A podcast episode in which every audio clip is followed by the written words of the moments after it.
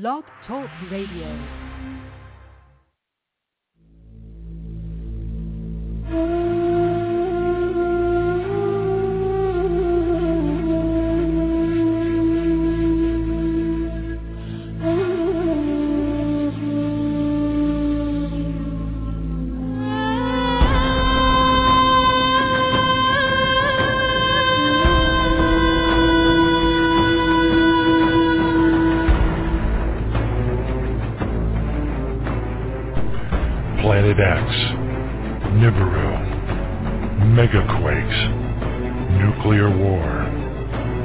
Martial Law, New World Order, FEMA camps, guillotines, aliens, UFOs, fallen angels, Anunnaki. Their Earth will never be the same again. And at that time Michael shall stand up, the great prince who stands watch over the sons of your people. And there shall be a time of trouble, such as never was since there was a nation, even to that time. And at that time your people shall be delivered. Everyone who is found written in the book, and many of those who sleep in the dust of the earth shall awake, some to everlasting life, and some to shame and everlasting contempt.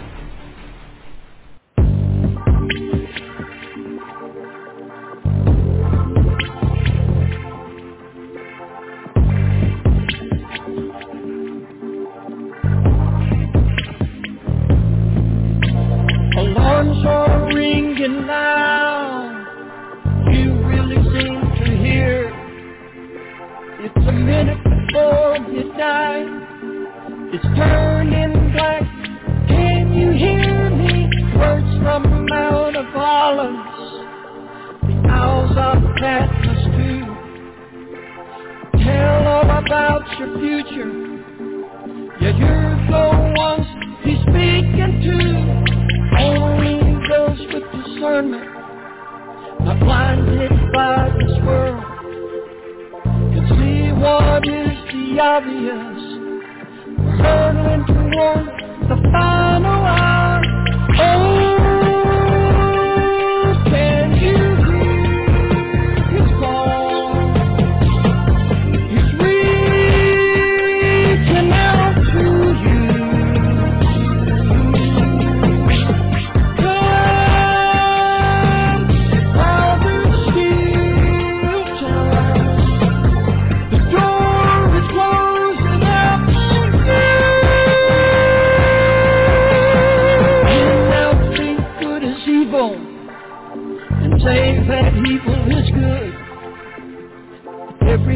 does what he thinks is right in his own eyes. Ignore the truth. Leaders talk about nuclear war. It's now just a push away. Judgment is about to fall on man. Only the just will stand the day. Men led by evil spirits that come from the other side lead men destructive end. It's all written in His holy word. Oh,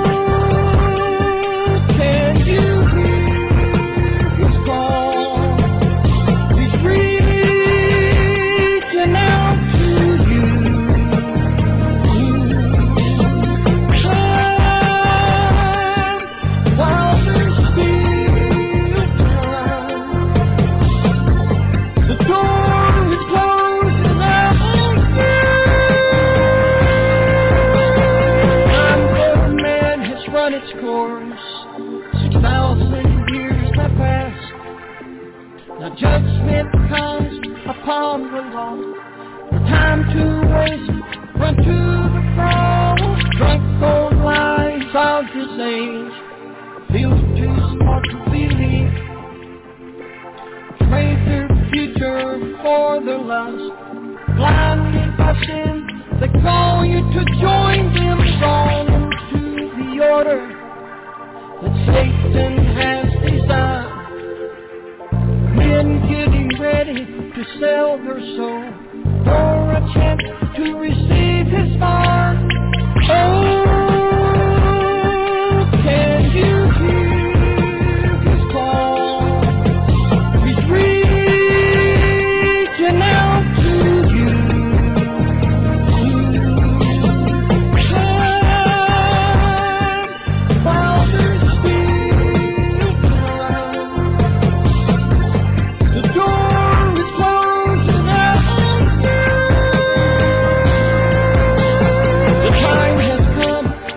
And you must choose. Will it be eternal life? Or will you choose to lose your soul as you disappear into the midnight?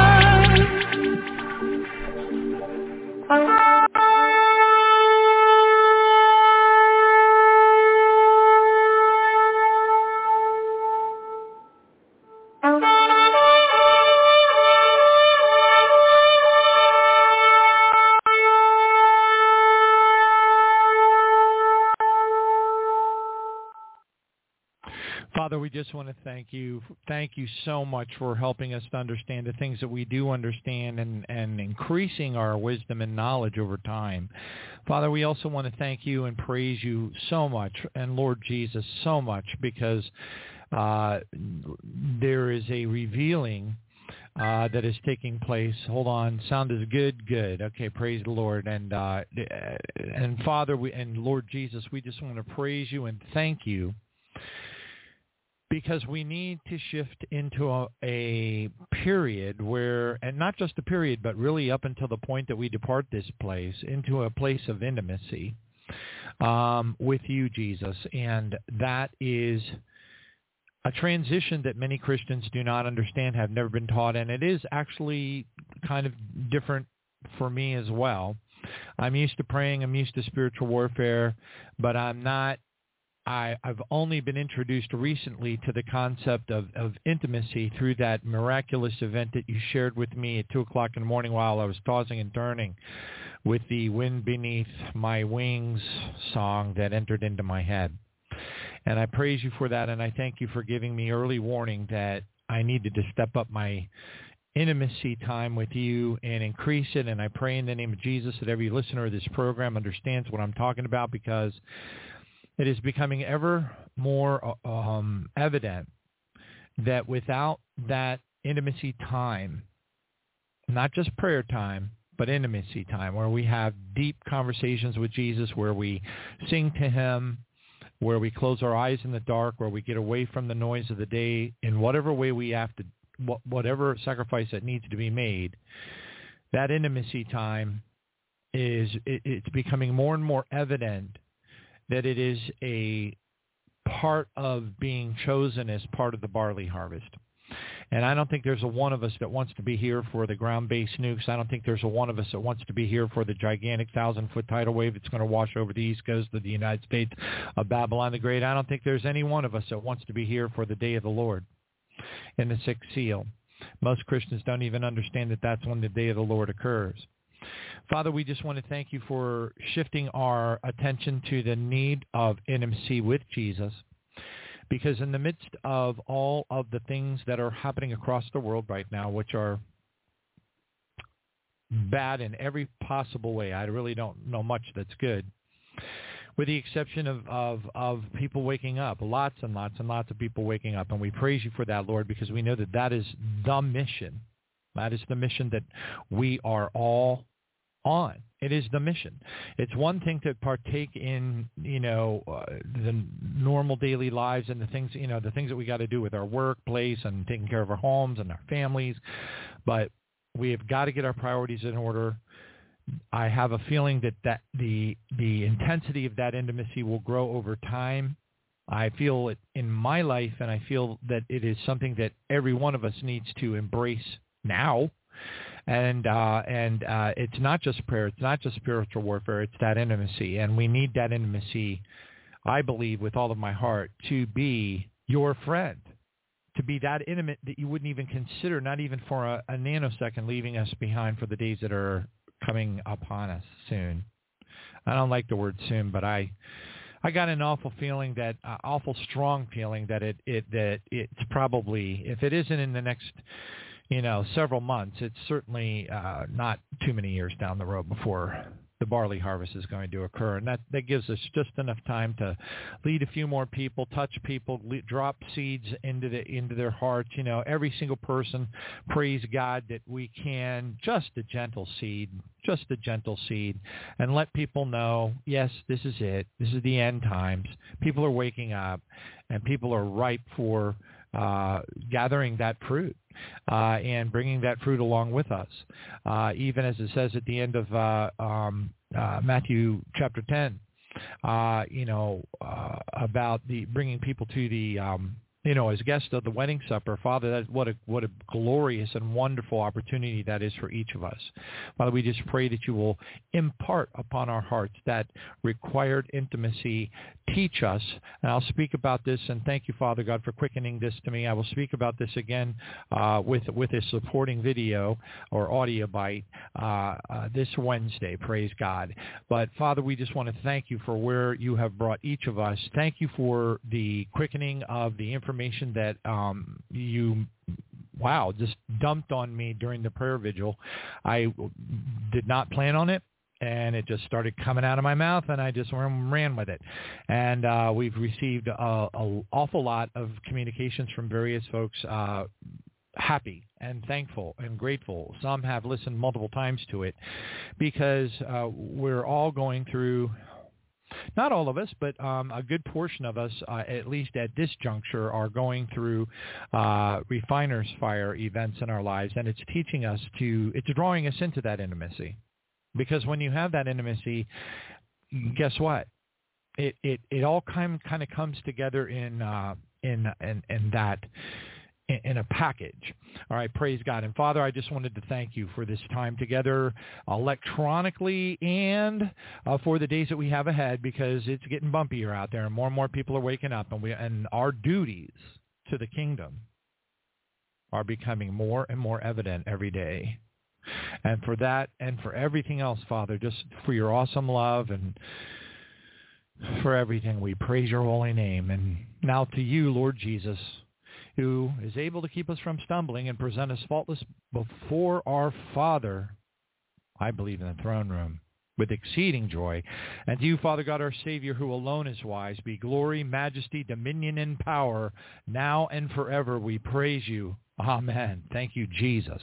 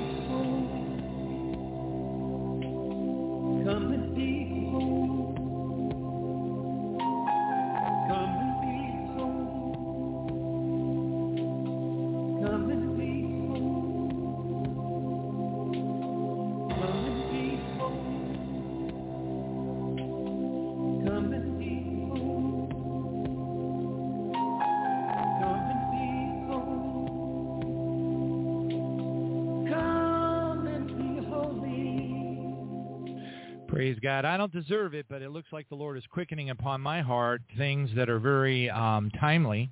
Um, there was a quickening that came upon me during the prayer vigil, and it compl- I, I was not prepared for it. I had no intention of uh, going off on that discussion. Uh, there's talking points and whatever you want to call it. Uh, and sharing what, what the Lord imparted upon my heart. I had no intention. There was no plan. There was no nothing. Zero. Zip. Nada you know and i just started the program and then all of a sudden it just came over me you know now now granted i am influenced of course by my experience everything around me. Aren't we all right? Amen. And of course, that that makes it uh, for me. It's a little bit more, uh, you know, in your face because of uh, doing the program and and being blessed with so many people all over the world that talk to me and send me communications. I get a get pr- pretty good sampling of uh, the state of mind that people are in. And yeah, th- those things definitely do influence me. But yeah, there was just a series of very weird supernatural not not weird to me because I'm I'm born you know born and raised uh border I I call it border you know it's kind of like um it's as close to being Pentecostal as you can possibly get without actually being Pentecostal. Okay, but anyway, I'm not going to get into all that. But anyway, praise God, thank you, Jesus. Uh, there is a shift taking place right now uh, for the believers. I'm just going to speak this forth. I feel it, and I just know it's true. Um, uh, and that shift now is that, uh, you know, we want to be on top. You know, I'm not saying, please, you, you got to think of life as a pie chart. You got to think of your eternity as a pie chart, and you got to think of your rewards in heaven as a pie chart. And that pie chart is indicative of, if you understand what a pie chart is and what it looks like, it's indicative of how you slice up your life and your free time and stuff like that.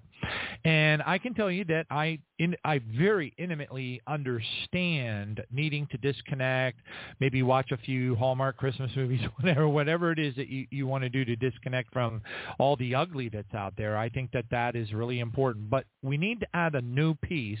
I'm gonna I'm gonna get off. I don't have time to preach on this right now, but I, and I'll talk about it a little bit more on Wednesday, because um, Gary Wayne is prompt and he wants you know his hour is a slot. He he does a lot of radio shows, and I don't want to run out of time tonight, but I do want to tell you I want to share this with you. There was a powerful message for those of us who are going through the refiner's fire right now uh, that was shared on the prayer vigil this last Friday. So it's you know if you go to if you go to blogtalkradio.com forward slash tribulation dash now. You can scroll down and just find the very most recent prayer vigil, and it even has a, a you know a little add-on. Blog Talk is starting to cut my. Uh, it's not me. I think it's their own policy, and I don't know why they're doing it, but they're they're shortening, they're abbreviating the length that I can use, the amount of characters I can use in the title of a program, uh, which I find incredibly annoying. Uh, but anyway, uh, just look for the, the, the, most recent prayer vigil uh, there. Um, it will help you understand the um, God has always been really good to me in in in in what I mean, in so many ways I can't even explain. But in one particular area, our our heavenly Father has been really, really good to me in the sense that He always seems to give me. I don't know, words of wisdom, words of knowledge, whatever you want to call them, but they come in and they're unexpected and they always seem to happen at just the right time and it always is applicable to me. You know, it's one thing when somebody's standing up at a, at a pulpit and um, and they're uh, um, hold on just a second here. Okay, thank you for the sound. Is a good sound check. Praise God. And Sister Nancy, thank you. Um, yep, um, Sister Nancy says she, yes, she has listened to part of the prayer vigil, and she's going to go back and listen to because a lot of that was for for her, but a lot of the things that Sister Nancy's been going through uh, w- were influencers in my heart that you know kind of drove the di- various directions that the Lord led me through as I was speaking through it.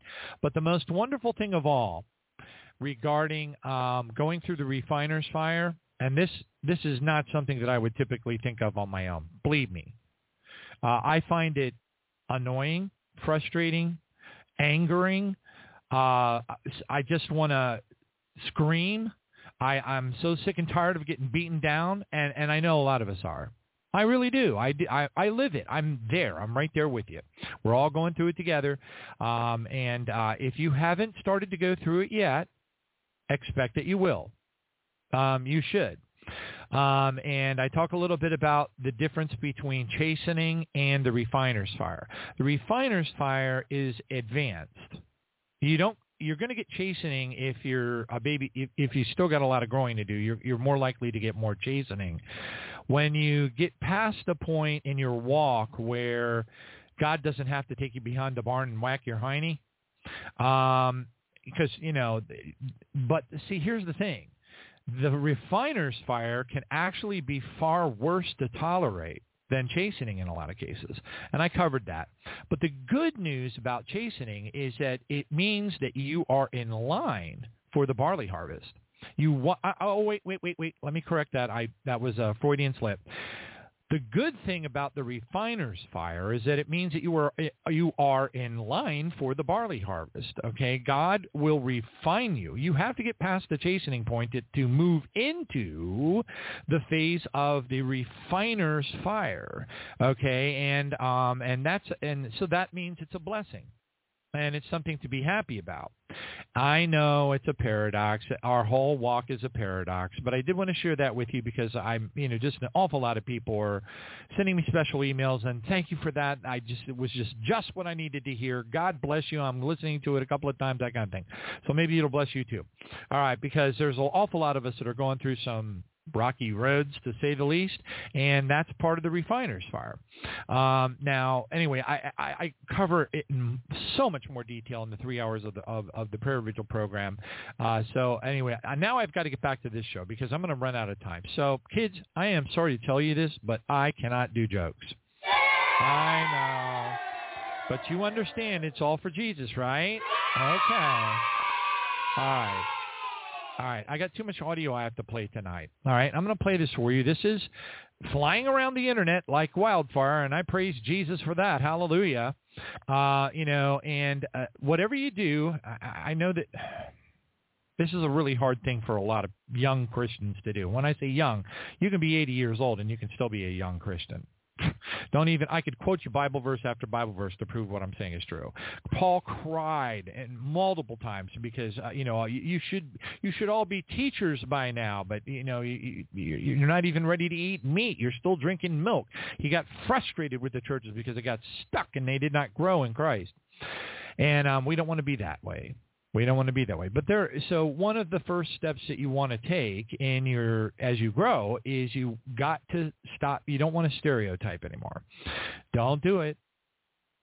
Read Revelation chapter 2 and 3 and take note that every one of those churches, okay, uh, it, Jesus said there's some of you that have washed your robes white and clean and are doing a wonderful job and all that kind of thing.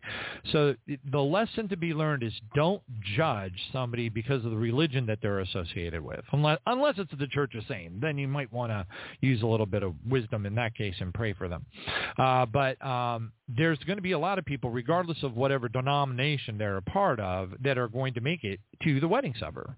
Okay, you know, uh, some of them are practicing, some of them aren't. Not all of them, just because they're part of that particular faith or denomination or whatever. And look, you you want to know one of, what what one of the worst denominations is in the world? Evangelical American Christianity. It is bar none probably one of the worst, if in the world because they teach once saved, always saved. They do a whole bunch of things. I I'm not here to pick on the church. I'm just here to open your heart and help you to understand that the Lord is looking for that intimate relationship from each individual, regardless of what denomination, even if they're part of the Russian Orthodox Church. It really is irrelevant. Even in churches that are allowing abominations inside their churches, which they shouldn't do, and they're being run improperly if they do. But there are still probably many, many, you know, maybe it's only 2%. But that 2%, they love the Lord. They give from their heart. They do what they're asked. They're obedient. They, they uh, have an intimate relationship with Jesus. And you know what? They might very well be sitting right beside you. Uh, and I hope that we all make it. And uh, anyway, uh, now I'm going to bust into this because otherwise I'm going to run out of time. I want to play this snippet of Glenn Beck's vision uh, that he got. I'm just going to play it. Um, it's really it doesn't have any surprises for us, you know, the regular listeners of this program. However, I want to play it because I want to send this vivid message across this radio show of how humongous the events across the world all happening in this perfect storm fashion, are affecting people on a grandiose scale. Millions and millions and millions and millions. I would even venture to say possibly billions. Remember, 8 billion. You know, God's pretty amazing. And anyway, listen to this. Uh, I had what could be described as a dream.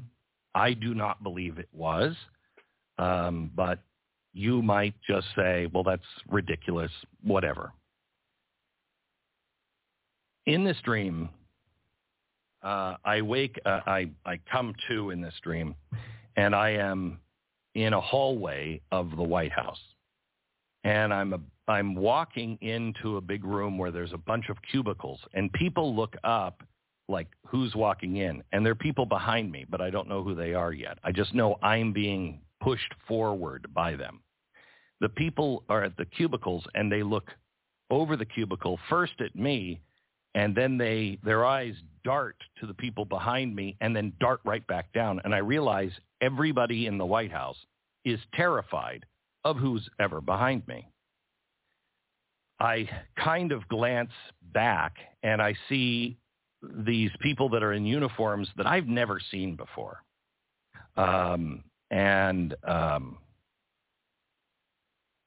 I have seen them since, but that will be for some other time. But I had never seen these before. And uh, we're being pushed through this place, and then we go into a room like the Situation Room, okay? Big conference room, presidential, uh, and uh, it's me and about three other people, and we're sitting down at that conference room table, and we were told just to wait there. So we do, and we start talking about, oh, I don't think this is going to be good. That's when two other people walk in, um, and they were clearly identified in the dream. However, I'm not sure anymore that that um, image was anything other than helping me relate to what I'm about to tell you. Um, so uh, the one guy, uh, when they open the door, these guys in the uniforms are in the hallway, and the one guy says, uh, "Him, him, and him, take him out." And they get up and look at me, and I'm the only one sitting at the table still. And uh, they go out. The guards close the doors, and I'm now alone with these two people that are clearly in charge of something. They're not political. They're not in a political position. It didn't feel like, you know, it wasn't the president or anything like that. And um, they are uh, standing there, and then I hear three gunshots and they said, uh, yeah, yeah, that happened pretty quickly for them. However, you, we're going to get to know. And, um, and I, I said, okay. And they said, because you really have no idea who you're dealing with. And that's when one of them reached under like a Mission Impossible mask and ripped off his face and he was Satan. He was a demon. Okay. Horrifying. Reptilian. I wake up. This was so um, vivid that I didn't tell anyone for months and not even my wife. And it bothered me deeply and I didn't know exactly what to do with that information. And uh, about a year, year and a half went by, and um, it still was with me almost every day. Um, something you just don't forget. And uh, I get a call from a guy who is, you would know his name, big spiritual leader. And he calls me. He says, "Can you come to my uh, can you come to my house? I, I need to talk to you. And I said, okay, sure. When? And he said, as soon as possible. I said, this weekend, okay? He said, yeah. So I fly out. My wife and I stay overnight. We're going to see him the next morning. And uh, that night, I have the exact same dream. And I wake up and I'm just in a panic. And we get in the car. I don't tell my wife. We get in the car and she said, this is going to be nice. And I said, yeah, except I'm having a hard time breathing right now. And she said, why? And I said, because I had that dream again last night. Remember, 10 years, no dreams, two dreams, the same one, one, and then the same one about a year and a half later. And she said, you know, you should talk to him about that. And I said, no, no, no. I, uh, uh, if the Lord wants me to delve into it, he'll he'll, he'll bring it up. Uh, no, I, I I don't want to talk about it. And so we go into the guy's house. We sit down. He's sitting on a couch, and he sits down. He sits right on the edge of the couch, and he leans into me, and he says, "You know, sometimes the Lord talks to people." I said, uh-huh. And he said, um, and sometimes people like you, he'll, he'll speak in many different ways, uh-huh, including dreams or visions. And I said, right. And he said, and this is when he leaned in, and you know exactly what I'm talking about. And I said, uh-huh. And he said, do not dismiss that dream. Do not ever dismiss that. And I said, okay. He sat back and he said, that's it. That's all I wanted to say. That was it. I have made choices on this show based on that. You might find that ridiculous. Maybe you don't. I will never dismiss that. I'm sharing it with you today, what, 10 years later, because you must not dismiss what you're dealing with. We are not in a battle of politics. We're not. Politics and our whole culture has become evil. I started this hour talking about what this pedophilia stuff that is going around and how this nobody nobody will even say anything that the, the designer of this uses the hashtag Moloch. That is the god of child sacrifice. This is what we're dealing with. Now, I never thought that people, and well, I wrote the book, Eye of Moloch. I never thought the average person who was involved in all of this stuff even believed in any of that. But they are being put into situations where some leaders, and I'm not talking politically in this particular case, I'm talking about that designer. I do believe they know what they're doing. And we are worshiping Moloch. We are m- worshiping Baal, and they are demanding our children as a sacrifice. You have to get to a point to where you are going to choose a side. There is, there will be no one left on the benches. And if you think you can sit it out, you will end up on the wrong side. I I urge you to uh, know who you serve. This is a different time in human experience. This is not normal. None of this is normal. And uh, it has been coming slowly in dribs and drabs. But for those who are pay- really paying attention, it's methodical. And it has taken a extremely disturbing turn. We are we're no longer talking about issues of you know tax policies and how big the government should be. We're not talking about those things anymore. We are talking about the erasing of the fundamental right for you to choose between good and evil.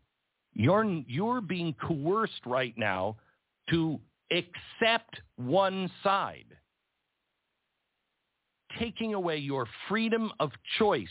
That is God-given. All right. All right, praise God. Well, anyway, so um, the I just wanted you to hear that because I wanted, you know, he he has a hum, you know a huge audience, and of course people share things, and so you can imagine that probably over time hundreds of millions of people will eventually have heard that. Now you also have, uh, you know, Alex Jones who has done a fabulous job even as far back as five plus six, seven, eight years ago, uh, revealing uh, the satanic influences in the government uh, and he's been very forthright about it. And look what's happened to him. So, um, and he's he's still hanging on by a thread, but he just filed bankruptcy, personal bankruptcy to protect you know, to, probably to protect his, you know, his dwelling place, um, because they're trying to, you know, utterly destroy him. But anyway, and um, all that kind of stuff. Now, the reason this this is. So if you go to tribulation-now.org, and I, I got to move forward quickly, but I'm just going to share this with you. There, so I'm I'm somewhat oversimplifying on purpose because I don't have time to go into the complexities and the nuances of all of the all of the different Christian groups that are going to be going through different things during the Great Tribulation. All it, basically, uh, and that didn't come out right either. Uh, let me let me put it to you like this: you got the wise virgins; they have an intimate relationship with Jesus they walk in the spirit. They they're in the Bible. Uh, we'll talk a little bit more about that on Wednesday.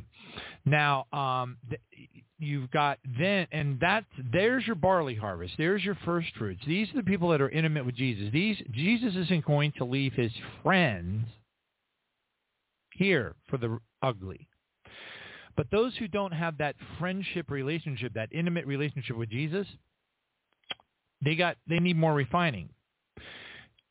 If you go to tribulation-now.org, now and then that would take them to the refining of the wheat harvest, which is the day of the Lord. They'd have to go through the alien invasion and the World War III thing, all right, which I don't think anybody on earth would want to go through, all right. And then you've got the grape harvest, which is in Revelation uh, 14 NLT, uh, very clear there. Uh, it specifically says grape harvest.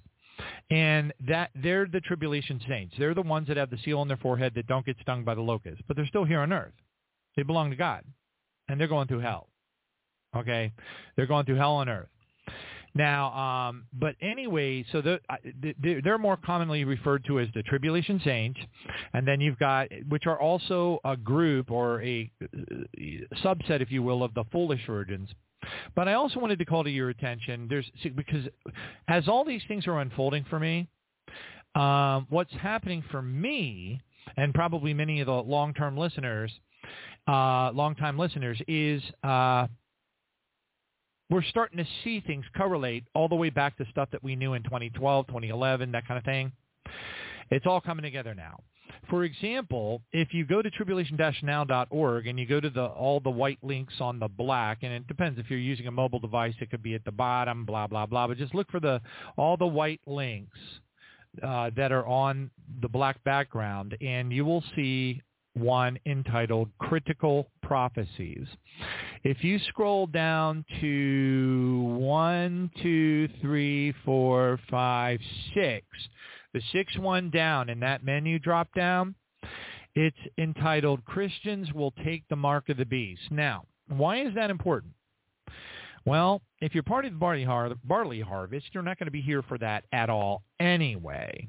And NASA's going to tell everybody that the aliens took them. And of course, the, since the only people that hear the sound of the trumpet are the people that are being taken up, all the Christians that are left on the earth are going to believe that the aliens did take them. And they're going to believe in Project Bluebeam, which is lie from Satan, and all that other stuff. And it's going to be most unfortunate.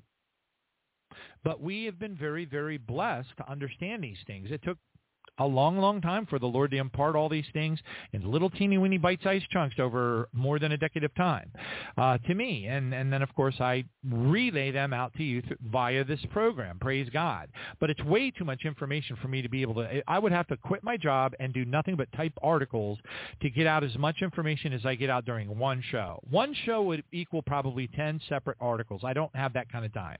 I'm, I'd have to be superhuman. Praise God. Um, so anyway, and, and it's actually the opposite. I'm getting, you know, older and more tired, uh, you know, and then, of course, we're all going through the refiner's fire. We're going through the stresses of our jobs and our relationships and all the other things which I talk about in great detail on the Friday Night Prayer Vigil. Praise God. But I wanted you to hear that because I want you to understand the magnitude. Many of the listeners of this program are, are and there's nothing wrong with this. They're they're they're retired. They may be ill and sick, and they may be looking very much forward to leaving.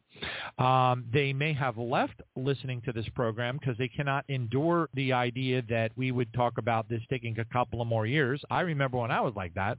If somebody said I was going to be around here for a couple of more years, I would have been like, I, I would have rather rather thrown rotten tomatoes at them than listen to another word they had to say. Because you know you can. It's all. It's like going through the five stages of grief. Really, it's very difficult to come to the place that the Lord has brought, I think, a lot of us. And the place is actually a place of joy and awesomeness and coolness and everythingness. Uh, because you know why? Because you realize, that, my goodness gracious, are we close? I mean, again, all things are relative. We don't know how much time we got.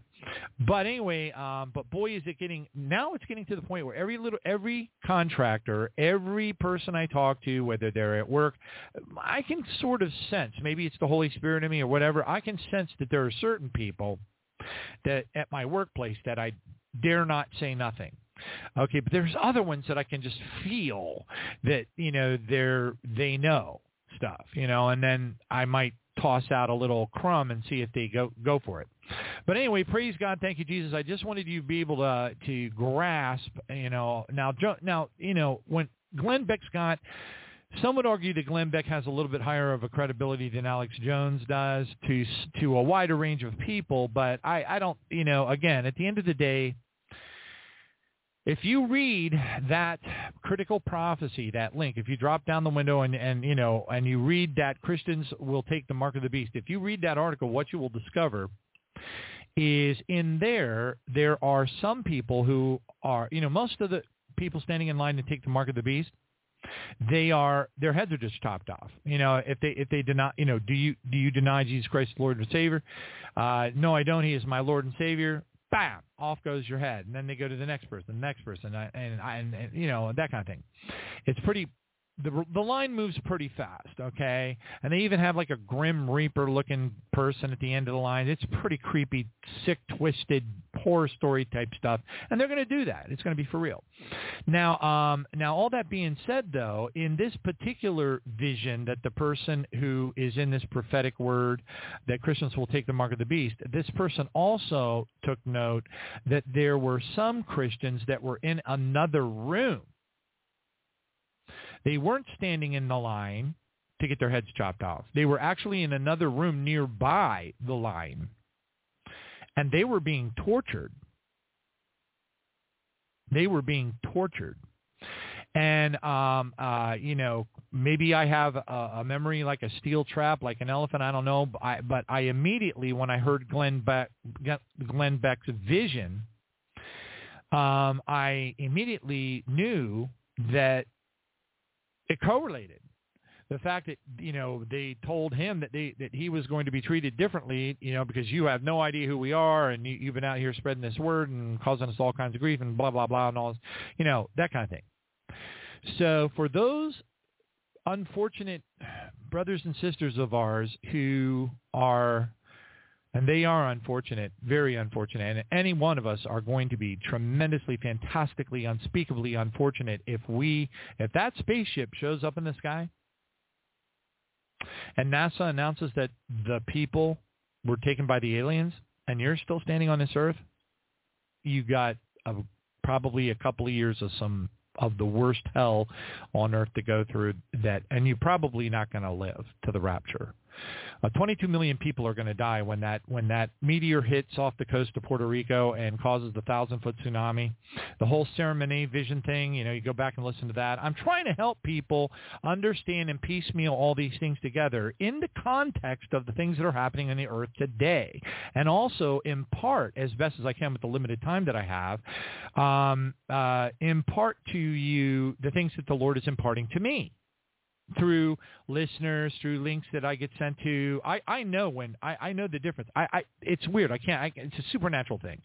I can get a link from somebody that has a YouTube video in it, and I don't feel like looking at it at all. There's no.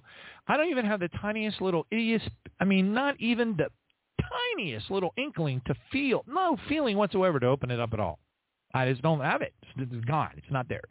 But there are other ones that I will get sent, and I can't not listen to them.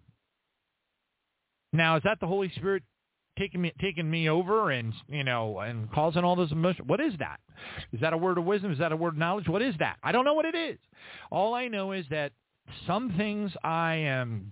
I, it's like a gigantic you know, brown dwarf magnet sucking me to it, and I've got to hear it. And I'll even snooze it and make it pop up and set alarms and everything else. So, um, uh, but then there's other ones that, um, you know, I just, I'm like, I, I don't want to listen to it. I, I don't even, there's not even any interest. So it's very fascinating how the Lord works with me, and I don't really understand it all, but I just kind of go with the flow. Praise God. What else are you going to do, right? Uh, except become more intimate with Jesus. Praise God. By the way, that is mandatory. Please, please start doing it now. Please, beg you. I don't want one list. I pray in tears gushing down my face nose completely closed up, a handkerchief in my hand, on my knees, anointed with oil for the listeners of this radio show. I do not want one to miss the barley harvest. This isn't about heaven. This is not a heaven and hell program. This is a make the barley harvest first fruits ruling and reigning with Jesus, turning into Jesus, being like Jesus in every sense of the word. That's what this is about. Achieving the the highest rewards that you can possibly achieve in all the universes. That's what this program is about. I've had people get, you know, sideways on me and go, well, you, you know, he's telling people that everybody's going to go to hell if they don't do this or they don't do that. And I'm like, no, you don't understand. The vast majority, probably 98%, maybe 99.99999% of people who call themselves Christians have no concept of a barley harvest rapture. They have no concept of a wheat harvest rapture. They have no concept of any of these things. They don't understand the stuff that we talk about on this program.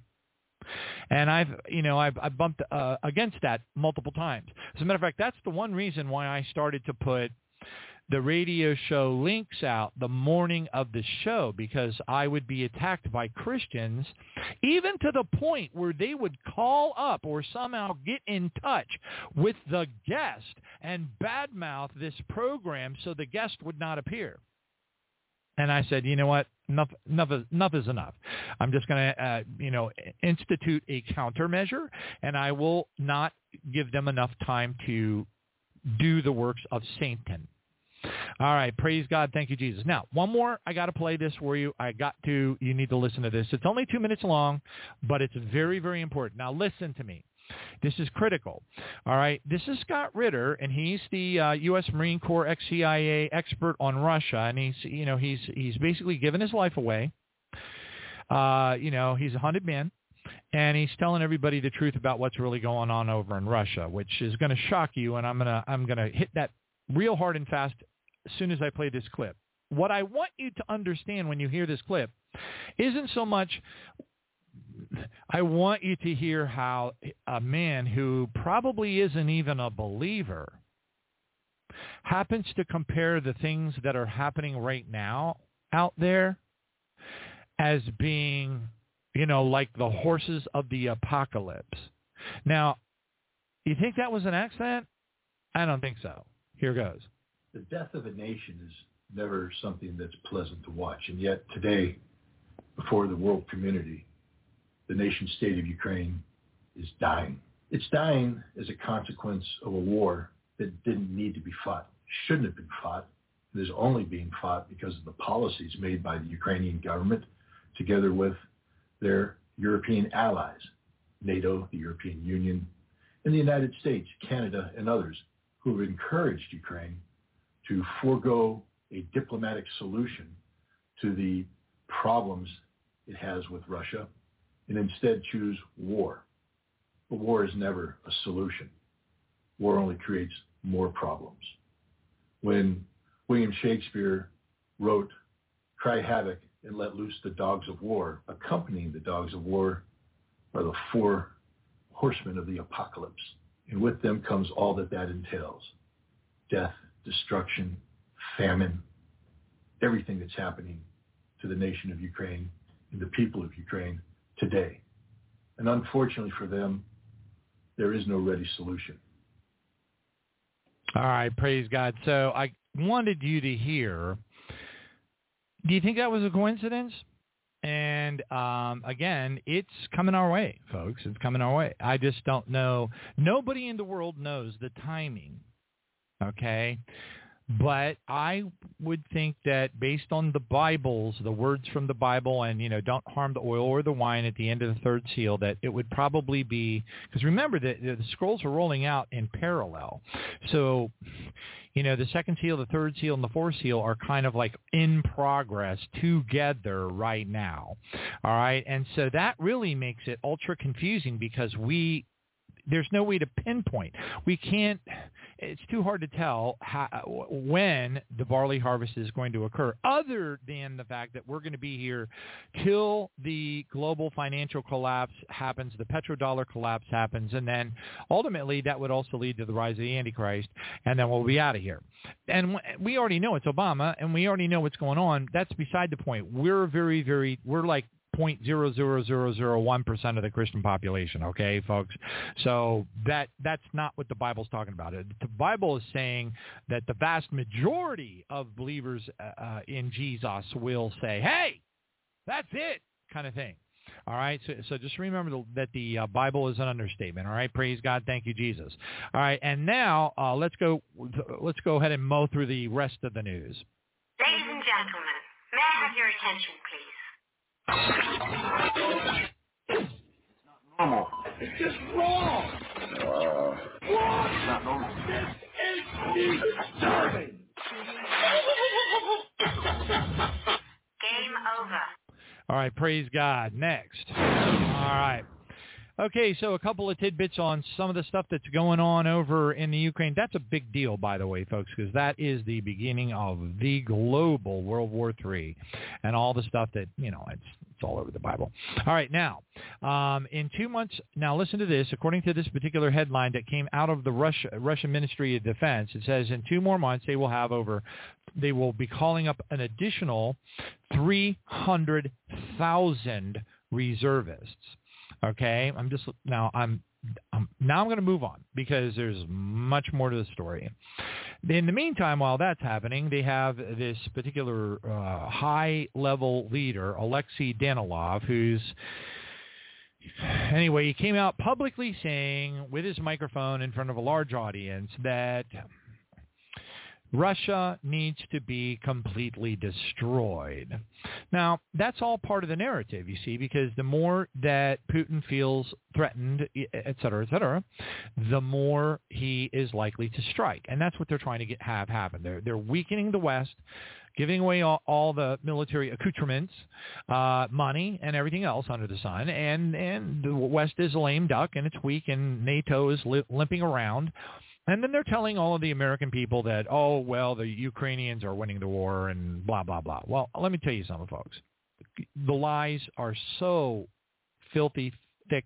Oh, my gosh. I there, there really aren't words. I don't think the Oxford English Dictionary and all of its glory could possibly find a word that would capture the stench associated with the amount of lying that we're having to be subject to all the time. And boy, it, my Bible says all the liars will be cast into the lake of fire, Gehenna.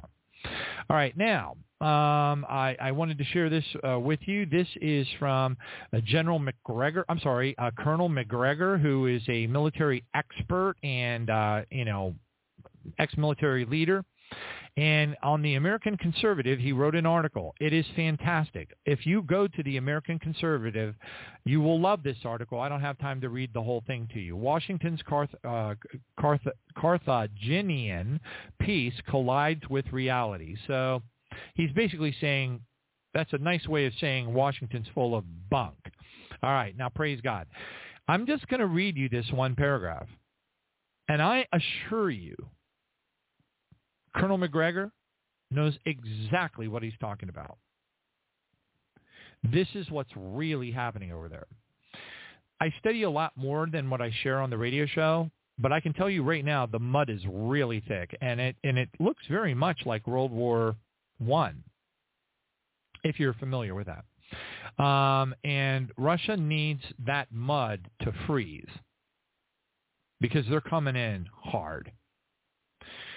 So according to Colonel Macgregor, I quote, the coming offensive phase of the conflict will provide a glimpse of the new Russian force that is emerging and its future capabilities.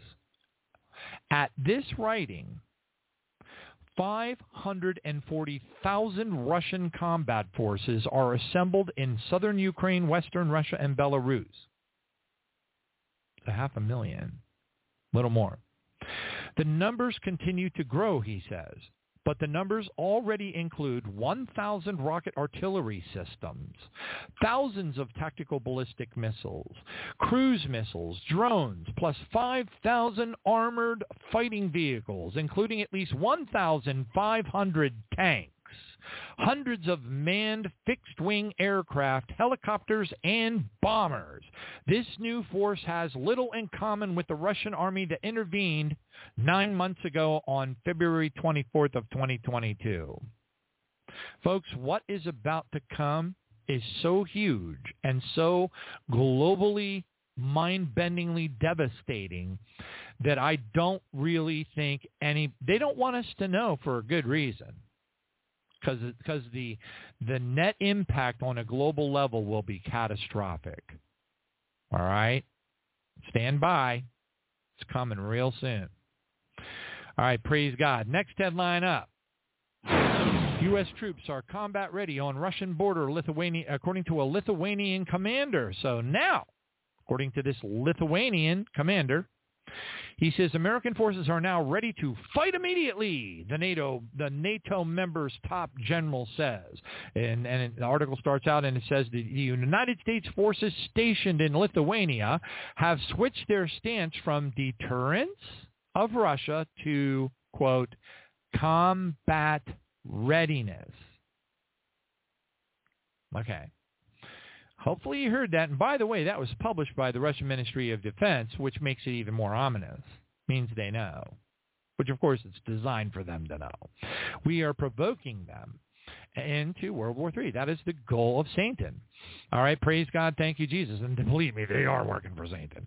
I strongly doubt that Klaus Schwab and Gates are even human. I, I strongly, strongly, strongly, strongly doubt that. All right. Anyway, praise God. Thank you, Jesus. Hallelujah. All right. Next one up. Manila vows to Manila, you know, the capital of the Philippines, vows to fight for South China Sea oil and gas without Chinese approval. The South China Sea is subject to several territorial disputes, including discord between China and the Philippines. The bottom line here, I'll cut to the chase, is the Philippines don't care. They're saying straight up, we're going to go out and get the power and the oil and whatever it is we need and the gas. And if we got to do it in the China Sea, too bad. Well, of course, you can only imagine what, what that's going to lead to. All right, praise God. Thank you, Jesus. Now, I, am going to be running a little bit over on time, I, and it breaks my heart, and I know Gary's on a tight schedule, but I got to get this information out. Um, as a matter of fact, what I can do, here's what I'm going to do. Um, Gary is very prompt with the one hour um, a slot, and that's awesome. And I know he's a very busy guy. So what I'm going to do is I'm going to jump over for Gary, but I have several, I have probably about 20 additional, very powerful, very eye-opening, very mind-numbing, very spooky, scary, holy mackerel, we are at the end of the end of times. This is getting real bad. Headlines that I want to share with you after Gary Slot. Okay, I don't want to bleed into Gary Slot too far. I, I got too many things I got to cover, and that always happens when I play audio clips. Praise God, thank you, Jesus. So anyway, on that note, let's go ahead and bring on Brother Gary Wayne. Here we go.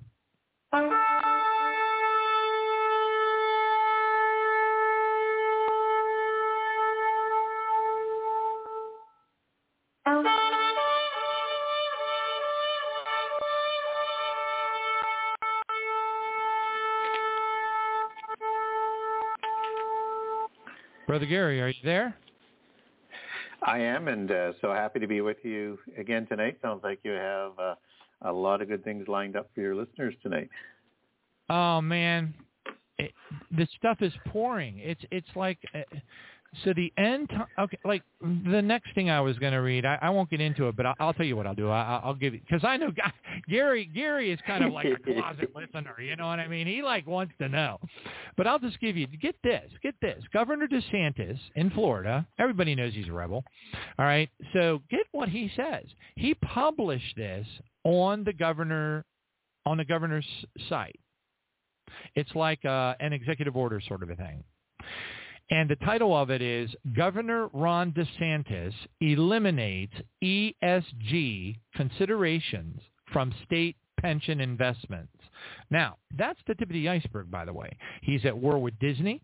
He's angry about the LGBT LMNOP stuff. He's taken away all kinds of tax incentives. He's taken away, I mean, he is literally at full-blown financial war with Disney. So much so that Disney fired their CEO and brought in their last one because he was more diplomatic. Okay, but DeSantis ain't letting down. He is double boxing gloves punching these guys out. Listen to what it says in this little proclamation. Corporate power has increasingly been utilized to impose an ideological agenda on the American people through the perversion of financial investment priorities under the euphemistic banners of environmental, social, and corporate governance and diversity, inclusion, and equity, said Governor Ron DeSantis. With the resolution we passed today, the tax dollars and proxy votes of the people of Florida will no longer be com- commandeered by Wall Street financial financial firms and used to implement policies through the boardroom that Floridians reject at the ballot box. We are reasserting the authority of the Republican governance over corporate dominance, and we are prioritizing the financial security of the people of Florida over the whimsical notions of a utopian tomorrow. Okay.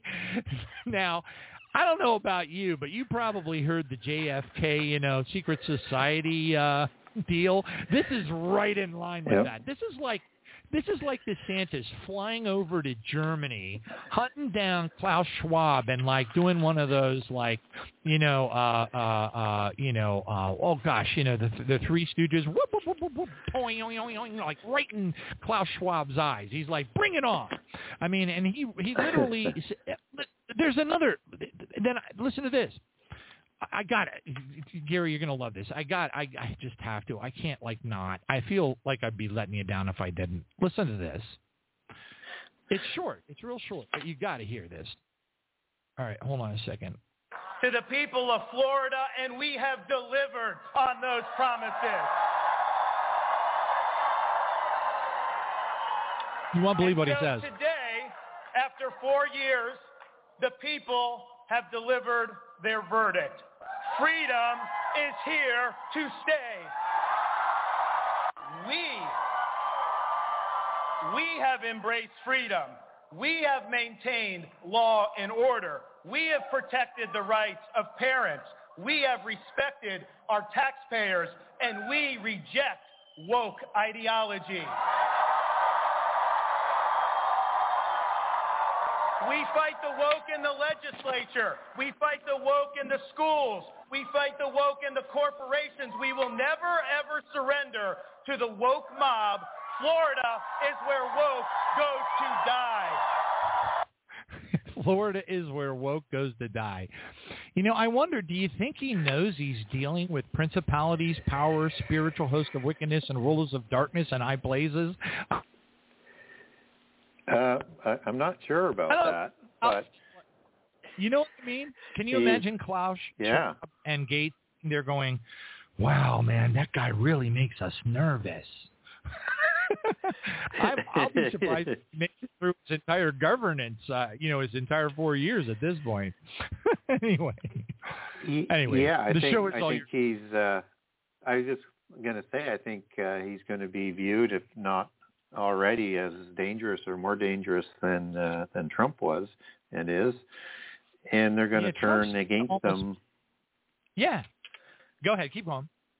They're going to turn yeah, against they're going to turn against them with a, a larger force than what they did with Trump because he's a little more savvy, at least you know from a political um, and presentation wise, and uh, so far hasn't made the same sort of obvious kind of mistakes that sort of you know people who want to support him. It makes it more difficult to to support him, but yet he's got similar policies and he may have the similar kind of courage, and so he becomes way more dangerous because he appeals to a lot broader base and not just sort of the core, um, you know, conservative base. So they're going to have to rise up against him, and it'll be more vicious against him than it was against uh, Trump.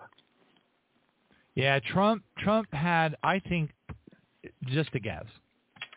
But my guess is that Trump had some advisors. Now he had a lot of people sticking him in the back and all that kind of stuff.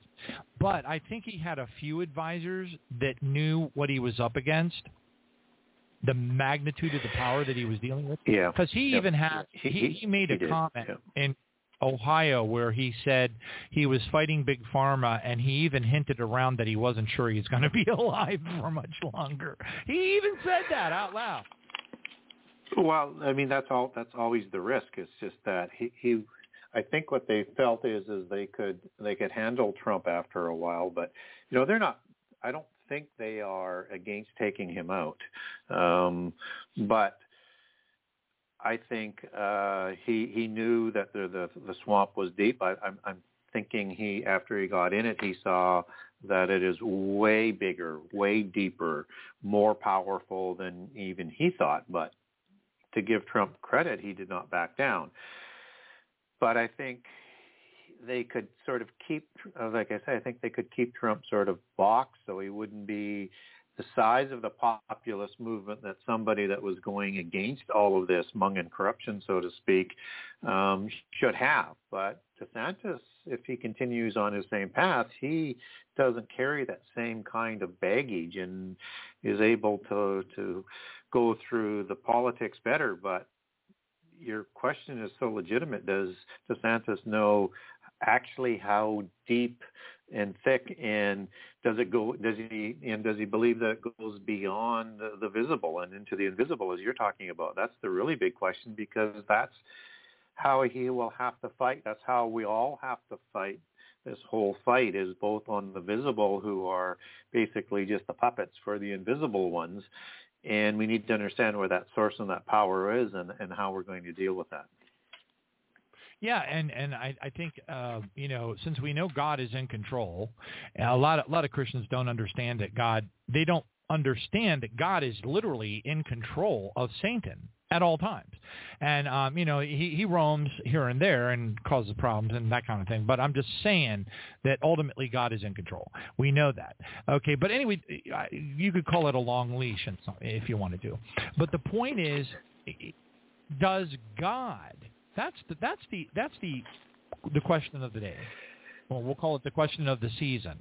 Does because thus far our heavenly Father has not stopped anything from moving forward since the pandemic, since all that stuff started moving forward, all the evil, all the LGBT element of P, all the horrible things they're doing to the children, all of the you know drag queen stuff and all that, you know, and it just and the list just never ends. It never ends. And so you know, the what what is God? What what does God want? Does God want to move quickly into you know God? Our heavenly Father made it very clear. You know, it's all in the book of Revelation. We know what's coming. Jesus told us what was what's going to happen in Olivet Discourse. So since we're already since it's already a work in progress, is God, our Father, going to say, I'm going to call it delay in game. Even though I've lifted my hand of protection off the entire earth and I've allowed this bioweapon pandemic to slaughter millions, you know, uh, you know, uh, kill untold numbers of people that it's like the numbers are mounting every single day.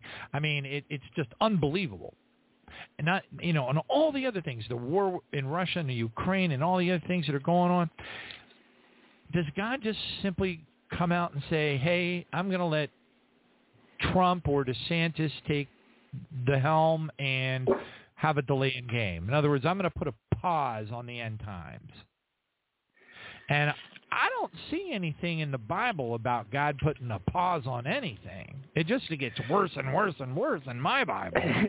I don't know about yours, but you know. Well, there's there's yeah, I think there's a possibility that he could he could utilize people to put a delay on it. Um, but we're also taught sort of biblically that um, there is an ordained time. So there's a set period that this is going to take um, place in, and I think it has something to do with, you know, the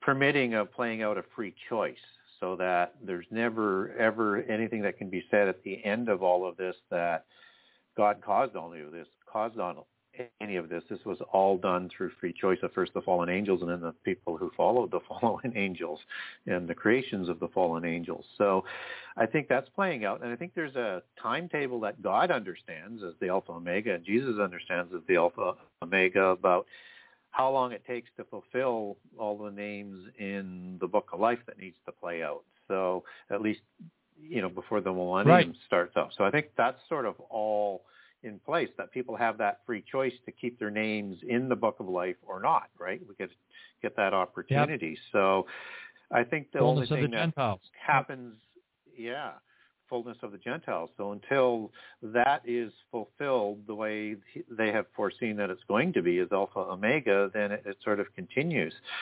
And so I think at times God provides people to push back the evil so that they can't completely over overwhelm the earth, but this is a period that has to play out because otherwise you couldn't he couldn't as in perfection make the perfection case to say that I give so much time, let both human and, and angels do as they would choose to do without me, uh, and provided lots of exit ramps for people to take and an ability to uh, gain immortality, and it always leads to the same place. And that case just has to be sort of fully um, proved by letting it play out through free choice. So only delays that I would see would be is is to ensure that all the people that were had their names written in the book of life from before creation have that opportunity.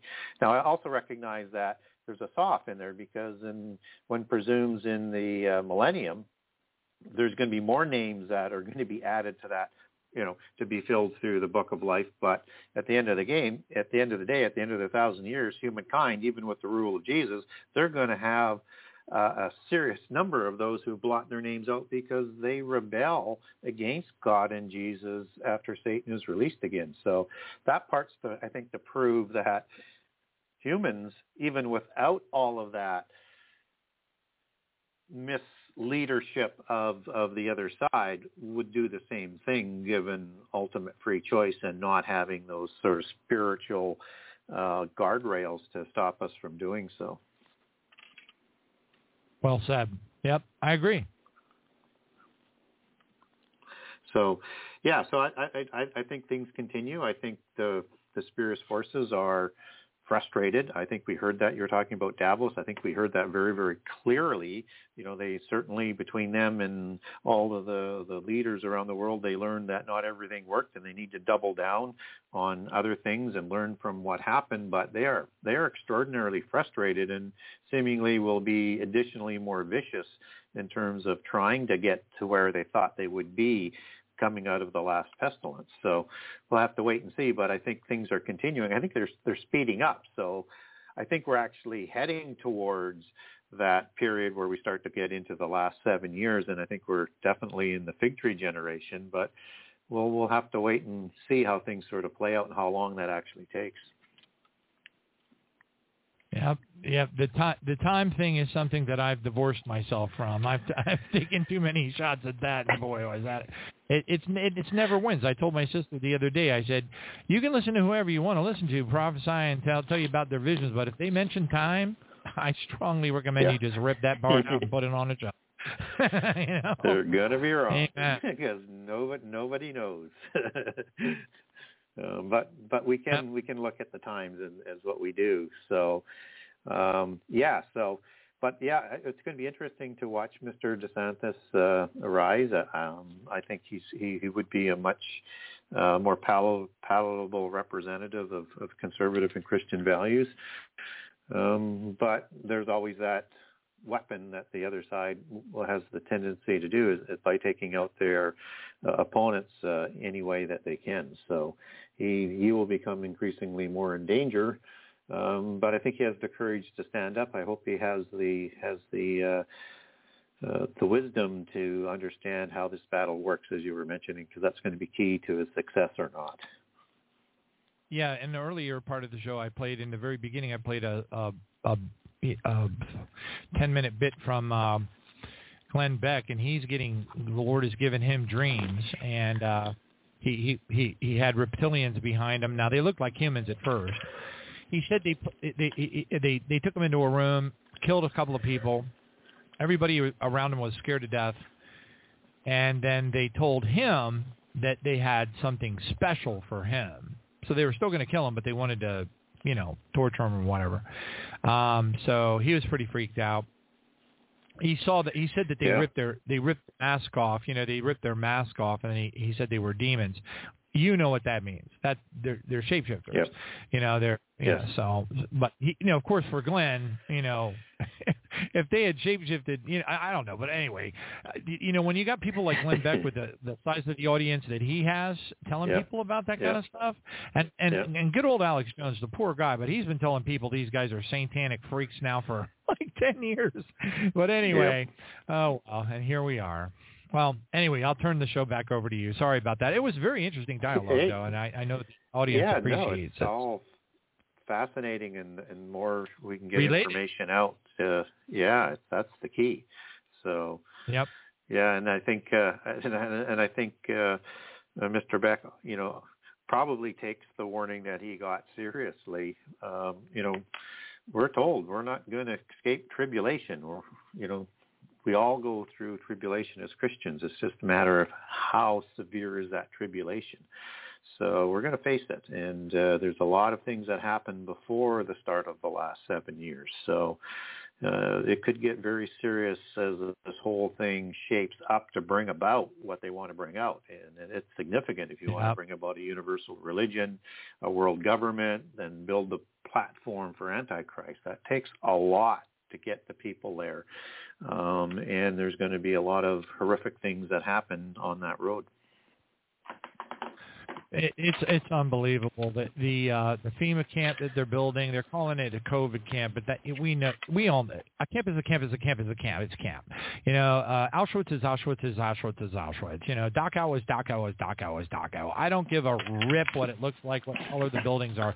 And you know the one that's outside of Guangzhou, China right now, that they're building. Uh-huh. Two hundred fifty thousand people can go into that camp, each with Yeah, their own little cell. scary. Isn't that nice? I know. Yeah, that's and scary. anyway, Yeah. whatever. It's creepy stuff. It is what it is. so, so tonight's chapter is chapter 36 um, of the Genesis 6 conspiracy, how secret societies and the descendants of giants plan to enslave humankind. I think totally um, applicable to the topic and maybe what uh, Glenn Beck is, is, is uh, experiencing out there. And uh, just wanted to sort of update people for the second book. Um, I'm getting close to two thirds of the way through on the proofread, uh, and then I'll be getting that off to the publishers um, hopefully before the end of the year. So hopefully we'll have the sequel to the Genesis 6 conspiracy subtitled How uh, understanding prehistory uh, helps define end time prophecy. And I think people are going to find that interesting in terms of how it really connects the past into what we're seeing today and what is going to happen in, in the future. And dealing with that aspect of prehistory, and this is starts to get to the sort of the edge of history and prehistory. We're going to talk in chapter 36, and it's entitled uh, King Saul and uh, King David and this is the birth of the of the monarchy and we're going to relate that back into what comes about to bring that kingship about and how that kingship passes on to to David and how that sort of is connected into the whole giant narrative and this visible world that's being run uh, by the demigod that answers to the invisible one. So chapter 36 uh, make it chapter 37, um, not 36, my mistake. Um, I'm going to open with the uh, verse that leads the chapter, and it says, Goliath stood and shouted to the ranks of Israel. Oh, that's the that is chapter 36 is what I'm on. It's no no wonder I'm reading the wrong quote, but no, we're, I'll, we will recover here very quickly, and I'll get the quote up. Here it is: When you enter the land the Lord your God is giving you, and have taken possession of it and settled in it, and you say, "Let us set a king over us, like all of the nations around us." Be sure to appoint over you the king the Lord chooses. So, this is a passage out of Deuteronomy 17, verses 14 through 15. So in the time of the Exodus and before the uh, you know conquest of the full covenant land, and and it just sort of shows that whole alpha omega aspect that we were talking about earlier that God knows how everything's going to play out. So even though he doesn't want Israel to be run by a king, he knows they're going to ask for a king to be like the other nations that, you know, are around him. And it, it does come to pass, and it comes to pass at the end of the epoch of the judges and in the time of the monarchy. And so in the age of the judges, you had this ongoing, this ongoing wars against the Phil- uh, Philistines, against the Midianites, against the Edomites, against the Amalekites, and just sort of cycling over and over with these continuous wars with the people that weren't fully flushed out of the greater uh, covenant land area that they actually took under Joshua before Joshua died. And it would ebb and flow. And when Israel needed saving, God would send a judge like Ehud or Gideon and Samson and all the others. And even after that, Israel would again start to backslide and start to back away from the Holy Covenant, and then they would be attacked and persecuted again, and there'd be another judge that would come along to save them. So this whole soap opera of backslide and um, reswearing into the Holy Covenant goes on for, for over 400 years. And at the time of the age of the monarchy, as I, I like to call it, we have this continued war that is sort of being fought in a haphazard way through the epoch is now going to come to fruition in more of an organized manner with the rise of the monarchy. And it's going to be a continuation of the war that Moses and Joshua fought against the giants toe-to-toe and nose-to-nose. And so all of this then starts to bring in the requirements of what happened uh, in the time of the Exodus. And it begins in the time of the monarchy in terms of how they're going to deal with these nations that are still embedded with hybrid giants and giants, um, it's going to continue to move in that sort of direction, but again, in, in a much more sort of organized way.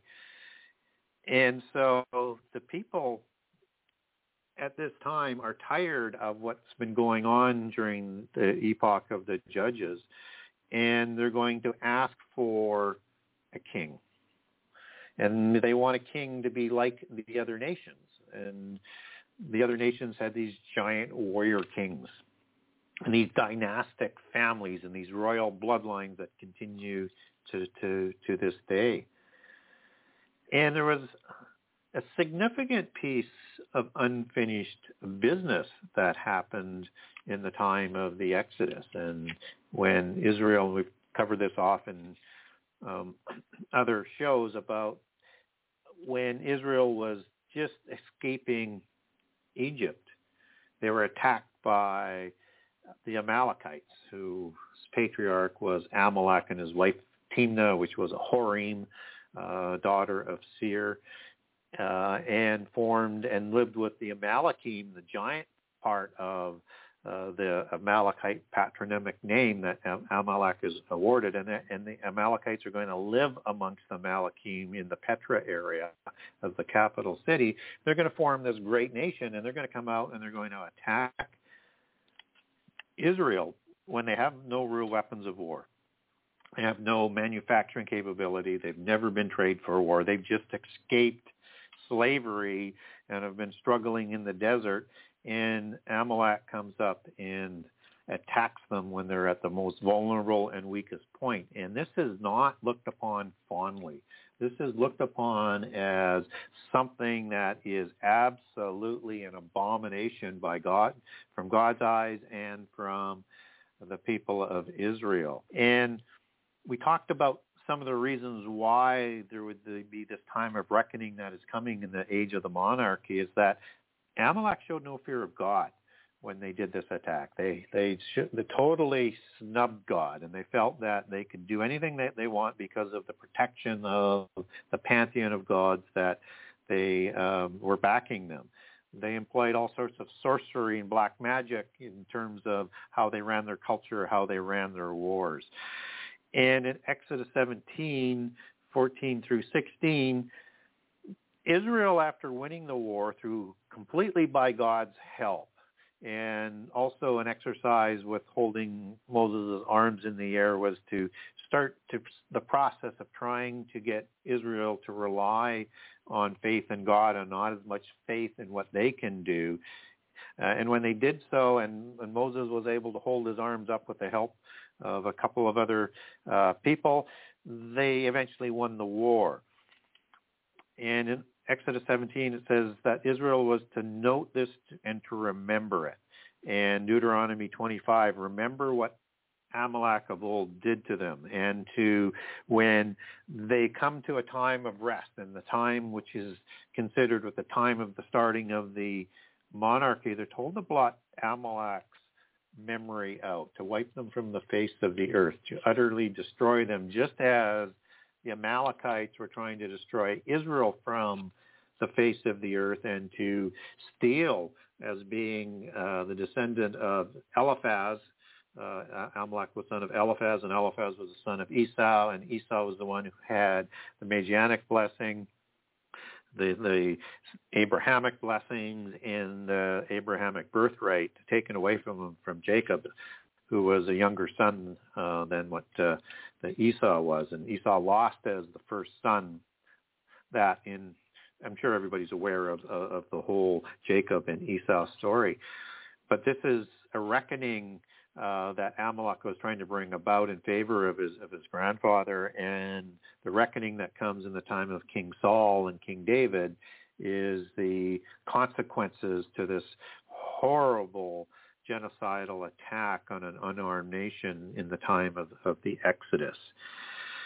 And so this is the age when the Amalekites are going to be avenged. And this is a time when Israel asks for a king, that the king will be bound to his covenants as part of the Holy Covenant and the going to war edict and the going to war both in and outside of the covenant land.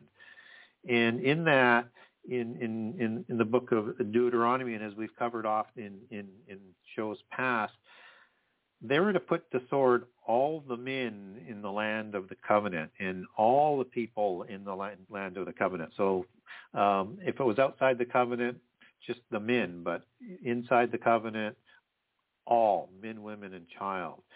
lest God would do to them what they have planned to do to you. So do it for your own good, but understand this is a covenant that has been sworn to and you need to do it. And that they were to utterly destroy all of the cities, utterly destroy everything that was in there, to wipe, just as the foes of Israel were trying to wipe Israel from the face of the earth, they were to do that as justice to those nations who had settled in the land of God that God was gifting to, to Israel. So it's important to understand what is going on. They're going up against nations in the Exodus that are hybrids of giants and purebred giants, and they are all anti-God and all sworn, uh, as, as the book of Psalms talks about, in this conspiracy to wipe Israel from, from the face of the earth. And none of this has changed throughout the whole time of the judges. And now the people of Israel have asked for uh, a king. And uh,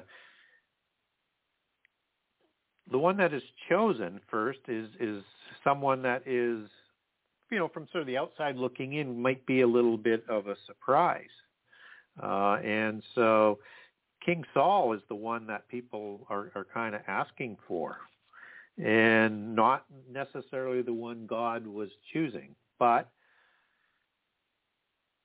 this is the one that they're going to get first, as opposed to um, the one that God would like to have, which they were instructed to accept.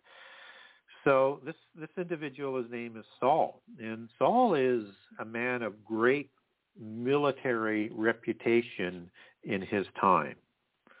And he's considered in their legends as the bravest of all in Israel based on his exploits. So a great warrior, great reputation, almost hero, mighty one like, not physically, but sort of in that sort of spirit of his great deeds and reputation that he had gained. And he was considered strong like a lion and tall. Not a giant, but taller than all the other Israelites. He was a complete head and a neck uh, above any other Israelite. So he could literally see above the crowd. And so this is somebody who is like the kings in the other nations, not of the bloodlines, not created by fallen angels, not a hybrid, but somebody who is very much akin in terms of his his military sort of nature, but in the cause for Israel. And so it's thought through most of most research that Saul wasn't really his original name. Saul is uh, a name that or is more of a, a title. It's and it's because he's named Saul. It's because the people are asking for a king and or desired depending on how you want to sort of say they were desiring it or they're asking for it all sort of goes to the same point and that is derived as the meaning of Saul's name so it's a title and so we learn through some other records of history that there was a certain uh, Libiah that is thought to be the original Saul's original name. And he was the king of Shechem, as, as he's talked about in the Amarna letters. And he was of Apiru or Abiru with a B instead of a P. B and B, P and B are sort of transliterated interchangeably. Same with Habiru with more of the H being silent. So those are the three versions of what seemed to be the proto-Israelites that were living in the land of the covenant based out of secular records both in Sumeria, Egypt, and, and elsewhere. And so he was the king of Shechem. And that name actually has a Hebrew root to it. So Labi means great, as in a stout lion, just as I've talked about in the past, is that the uh, warriors were tend to be barrel-chested and, amongst the, the, the Nephilim and considered stout. And so he is like a great stout lion. He's that sort of regal in his skill and that strong in his strength. and the last word being Yah. So Labai Yah, and Yah means God. So he would be the great lion of God, and so that is thought to be his original name as it shows up in in secular records, and to me it makes makes a lot of sense. And so he King Saul um, is the king of Shechem, and Shechem is a very important place in Israel. And so Shechem is where Saul is identified as from. And from a biblical sense, again, that all makes sense that Libiah would be king of Shechem. That's where Jacob built an altar to God. That's where the people of uh, Judah um, slew uh, the Hivite princes at Shechem. That's where Joseph uh, bought land there. That's where I'm sorry, yeah, that's where um, Jacob bought land land there, and it was the place where Joseph uh, was bequeathed that land, and it was a land where Joseph and Jacob was buried at Shechem. And this is the place where Israel annually renewed the covenant and re-swore to uphold the covenant every year at Shechem. So Shechem is a very important place within Israelite history and why he would be associated from other Gentile nations in their records with Shechem. And so King Saul is walking in as being selected and being anointed by Samuel, who's not necessarily in favor of Samuel because they didn't, he didn't think he had the proper character to um, be king, but he's the one that the people had asked for. And he had very, very royal bloodlines within Israel, not the royal dynastic Nephilim and Rephaim bloodlines, but within Israel, within the great patriarchs of, of Israel. So he was um, son of a very high-ranking chieftain within Israel named Kish, and of the clan of Matri and a Benjamite, as opposed to being of Judah, that what David was. And within Saul's bloodline and family were two very, very famous judges, Ehud and Gideon. So all part of that sort of mythos as to why the people would be asking for somebody like Saul, because they wanted somebody who could take on these hybrids and these giants that are reinforcing the hybrid nations of, that time and, and persecuting Israel generation after generation after generation. They wanted somebody who was like them that they could take them on and and you know utterly remove them from the land and so Saul becomes king. And Saul as part of his kingship covenant he is instructed by the prophet Samuel who anointed him to utterly destroy the Amalekites for the crimes that they did against Israel in the Exodus and to apply all of the edicts of the war covenant and the going to war covenant, part of the holy covenant, the edict of the holy covenant, I should say. And when we say utterly destroy, that's that Hebrew word we've talked about in the past, haram, C-H-A-R-A-M. So uh, a lot of times when you see when you have a CH in Hebrew, it's usually the C is silent. So it's just mm-hmm. as Herman or Herman would start with a C and an H in, in, in Hebrew as it's translated out of Hebrew letters into English. And his instructions were very, very clear. Not only is underlined within the covenant, not only did they were obligated to read their obligations of kingship every day and to fulfill those obligations, the instructions that Samuel provided were very, very clear and that he was to utterly destroy Amalek, that they be remembered no more. The same thing that Amalek was trying to do with Israel. And so Saul took up the challenge, took up the obligation of the kingship, organized Israel into an army and waged war against the Amalekites. And he defeated them. But he didn't utterly destroy them. He didn't kill every male, every woman, every child, every animal, and they also plundered part of the animals and they also plundered other possessions of the Amalekites. And they celebrated this victory, but Samuel was quick to chastise them for this once he had learned of it. And Saul had defeated the western Amalekites that would have lived in Seir and Petra, um, the capital royal city of the Amalekites and, and the Amalekim who would have lived amongst them, and probably why Amalek was given that name by Timnah and Eliphaz, or perhaps maybe by later biblical writers, but nonetheless, there are hybrids and there are giants, and we know there's giants of the Amalekim that show up before um, this battle or before Amalek arrives in Genesis 36 because the Amalekim giants are part of the War of Giants in Genesis 14, which predates it by several generations. So we know there's two separate peoples that, that, that are in play there, and Amalek received a patronymic name of the original giant nation. And so Saul didn't even kill King Agag.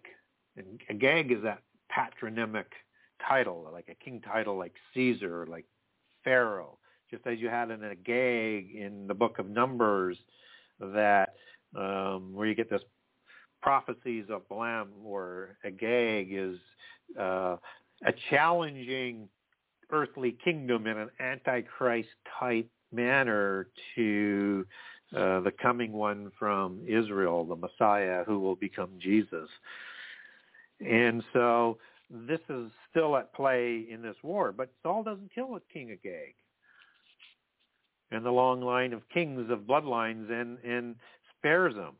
And Samuel is absolutely you know set aside with Saul not fulfilling to the letter the instructions that were relayed to, to, to Saul that God wanted to have happen to utterly destroy Amalek.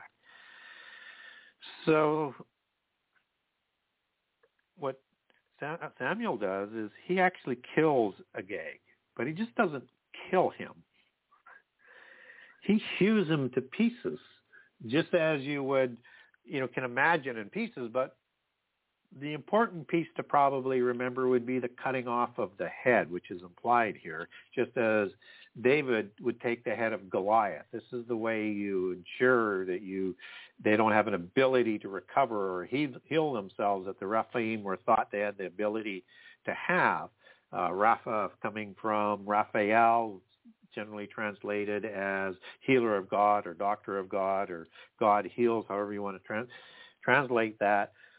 Rapha is also part of the Raphaim name. Not, I'm not saying the Raphael in the Apocrypha, as he's listed as a loyal angel, was uh, the one that uh, fathered giants after the flood, but there was probably one of a similar type of spelling with an IEL or something like that um, that were part of the fallen group, or, or a name that would be similar that would they would take their name from, but they were passed on these traits of healing as it seems to have turned out. So Hall so Samuel hewed Agag into several pieces. But right now, the whole sort of cat is out of the bag, so to speak, that the people of the Amalekites of the east, there's going to be survivors. And we see this showing up hundreds of years later in the time of Esther and in the time of uh, King uh, Ahasuerus of uh, Mesopotamia. And that Haman the Agagite, Agagite is defined as being identical to an Amalekite or kingship, kingship bloodline of the Amalekites. In the time of Esther is appointed by King Ahasuerus as the head of the vassal princes at the court. That's how highly this bloodline was held up as, as even though a vassal state still was considered with significant sort of respect. And so Saul is being told at this point in time that his bloodline is no longer going to continue because he didn't follow the letter of the law. He didn't follow the instructions of God. And so Saul's bloodline is not going to continue, and David is going to come along to be replace them, who God chooses, and who the Messiah is going to come through, and one more kin to chasing after God's heart is David than what Saul was. So Saul was a little bit more interested, a lot more interested in himself than total devotion to what God wanted.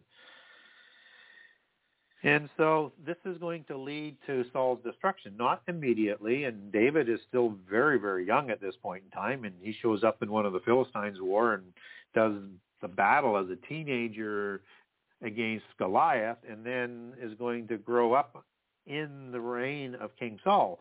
But there's a point in time where King Saul's reign is going to come to an end, and so will his dynastic reign, and that's going to be at a Philistine battle as he is continuing to battle against the Philistines and other people, um, but not in the way that he needs to do to get this thing done. And King Saul is going to lose the battle at Mount Gilboa and the Philistines are going to uh, ensure Saul and his sons are killed, or as some as, as as the Bible talks about Saul killing himself, but the sons are killed as well. What's interesting with what the uh, Philistines do, they took uh, Saul's body and the son's body and they hung them up in a city called Bethshan in other places of the Old Testament, it's Beth Shean.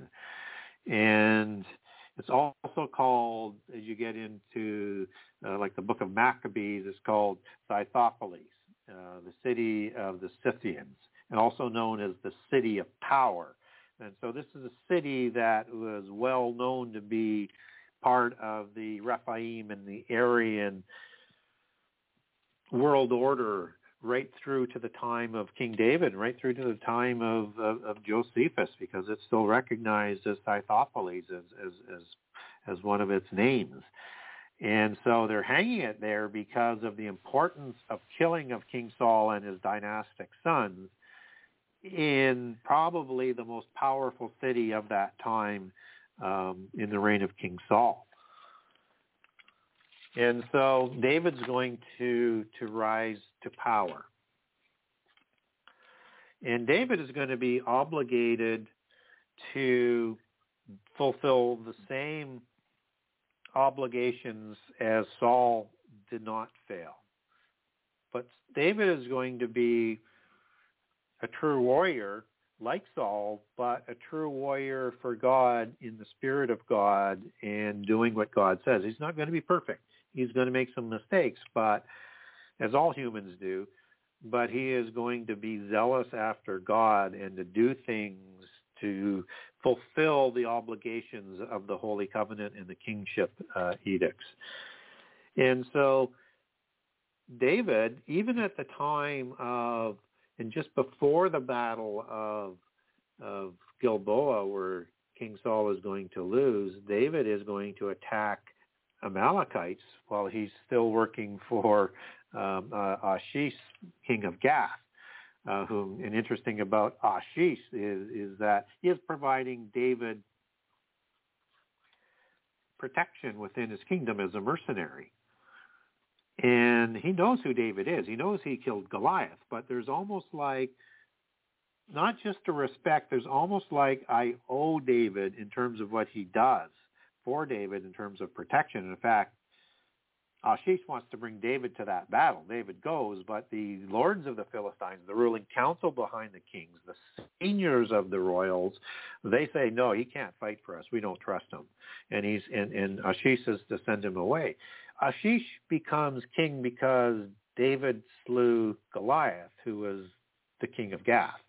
And we know there was five kings of the Philistine Pentapolis there because David took five smooth stones with him because he thought he might have to kill all five kings that day and take their heads. But he only had to kill one before the Philistines panicked and, and Israel routed them.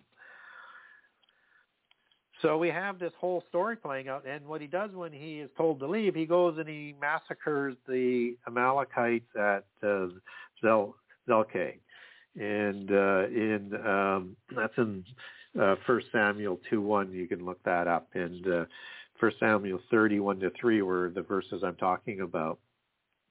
So when David comes to king, he has to finish the job, and with the Amalekites, there would be probably a mopping up area within the area of Seir. But the thing is with the Amalekites, as recorded in the book of Judges and with their alliance with the Medians and the people of the east, Kedem, and I think directly related with the Cadmonites.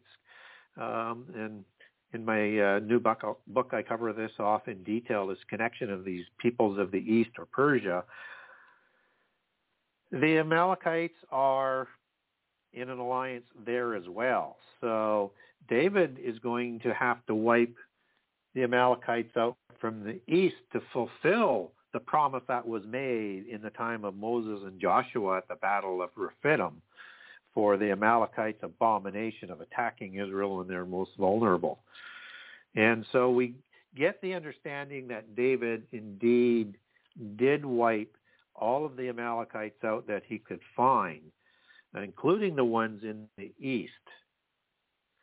And we know this is because Psalms 94, 8 tells us that David blotted their name out forever, that they would be remembered no more. And that is applied to the people that they were ordered to blot their name out. The Rephaim never had their names blotted out. Many of the other Rephaim nations and hybrid nations did not have their name blotted out, but history doesn't show a record of the Amalekites. And so they wiped out all the history that was in the lands that they covered, uh, that they encountered as well, and ultimately destroyed everything in this this word called haram, which is like a holy war, like a holy ritual that Israel was commanded to do for the abominations of, of the Amalekites. And so we don't remember the Amalekites anymore. However, we do get rec- uh, some recollection of Amalekites down through history, just as there's obviously a bloodline that survives through Agag that shows up in the book of Esther. And then also we see Amalekites listed in First uh, Chronicles 4, uh, verses 42 and 43, that some Amalekites were still alive at that time, uh, in the time of King Ezekiel in Seir as well. So, and they were wiped out at that time. But just these remnants that were sort of uh, scattered here and there, but never had an historical imprint again to fulfill the words that God had created this curse, this holy curse.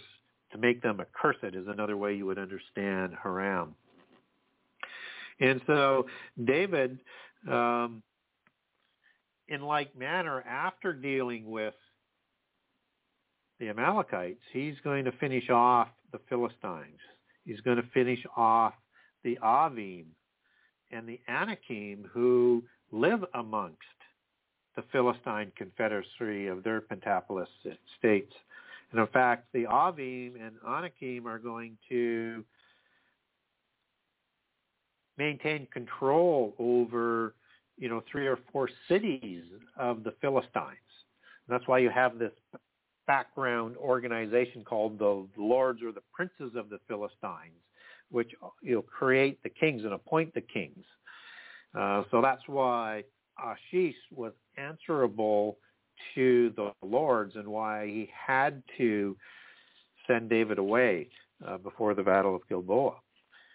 And so we have this powerful alliance that David is going to deal with with the Philistines. Saul fought them too, but David is the one who brought down the Philistine empire that they never ever recovered uh, to the same level that they had before is the level that David had and and David uh, permitted uh, permitted them to remain and not utterly destroyed them because they weren't in the land that they were living in. They were sort of outside that land. But understand that it was David's obligation to uh, war with the Philistines and do what Saul couldn't do and do what the judges couldn't do and what Joshua's life didn't permit him to do because he died at the end of his age. I mean, that was a transgenerational war that went on to get done what they did. That's how powerful these giants were. There's also the Horim that were still there. And David will do wars with the Edomites, which are the hybrid descendants with the uh, uh, dual sort of dynasty that's going on in Syria with the Syrians, who are also called Edomites in the battle in one of the battles that David has with them.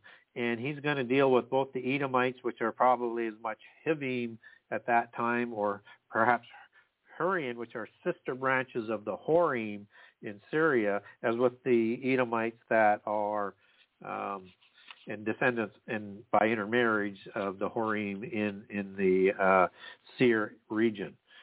Um, and so David is dealing with these kingdoms as well. As well, he's going to be dealing with uh, Ammon and Moab and brings them all to heel so that there's an age of peace that's going to be blossoming that is going to permit the temple to be built. And David isn't permitted to build the temple. He takes Jerusalem as part of the many feats that he did.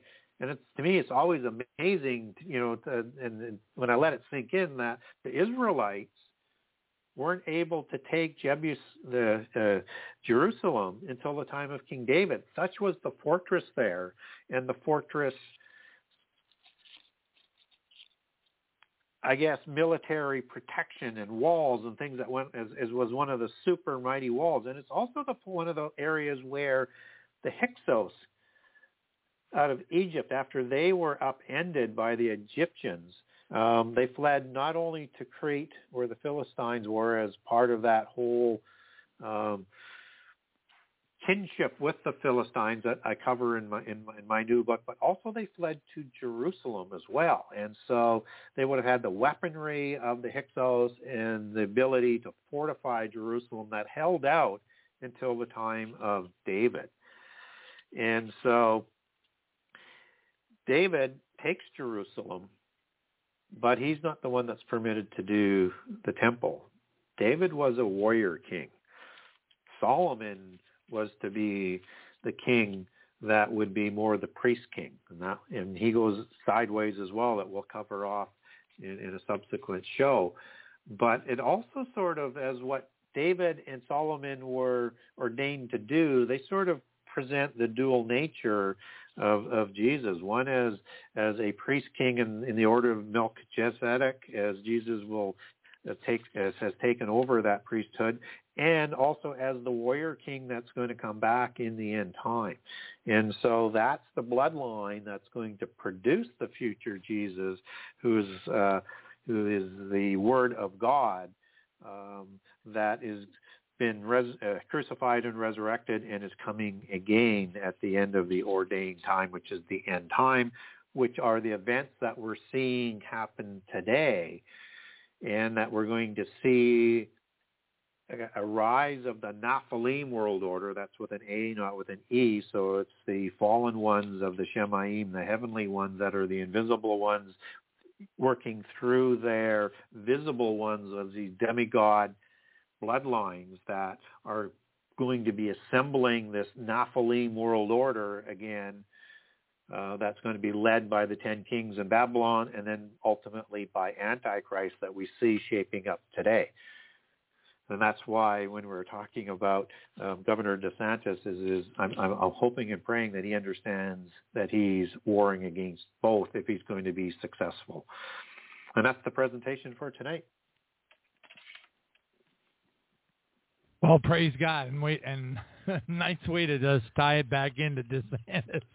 it's such a, it's it's very true, you know, and I think it's uh noteworthy again, like I said earlier, you know that um that Glenn Beck got that vision and it showed him, you know, what he's dealing with. So um, I, I think, you know, the, that's millions of people, millions more people. The word's going to spread and, and make even the work Yeah. that you're doing now uh, even more relevant. And um, did you say the new book is how understanding prehistory connects uh, the end to the end times prophecy, or what was the title of it?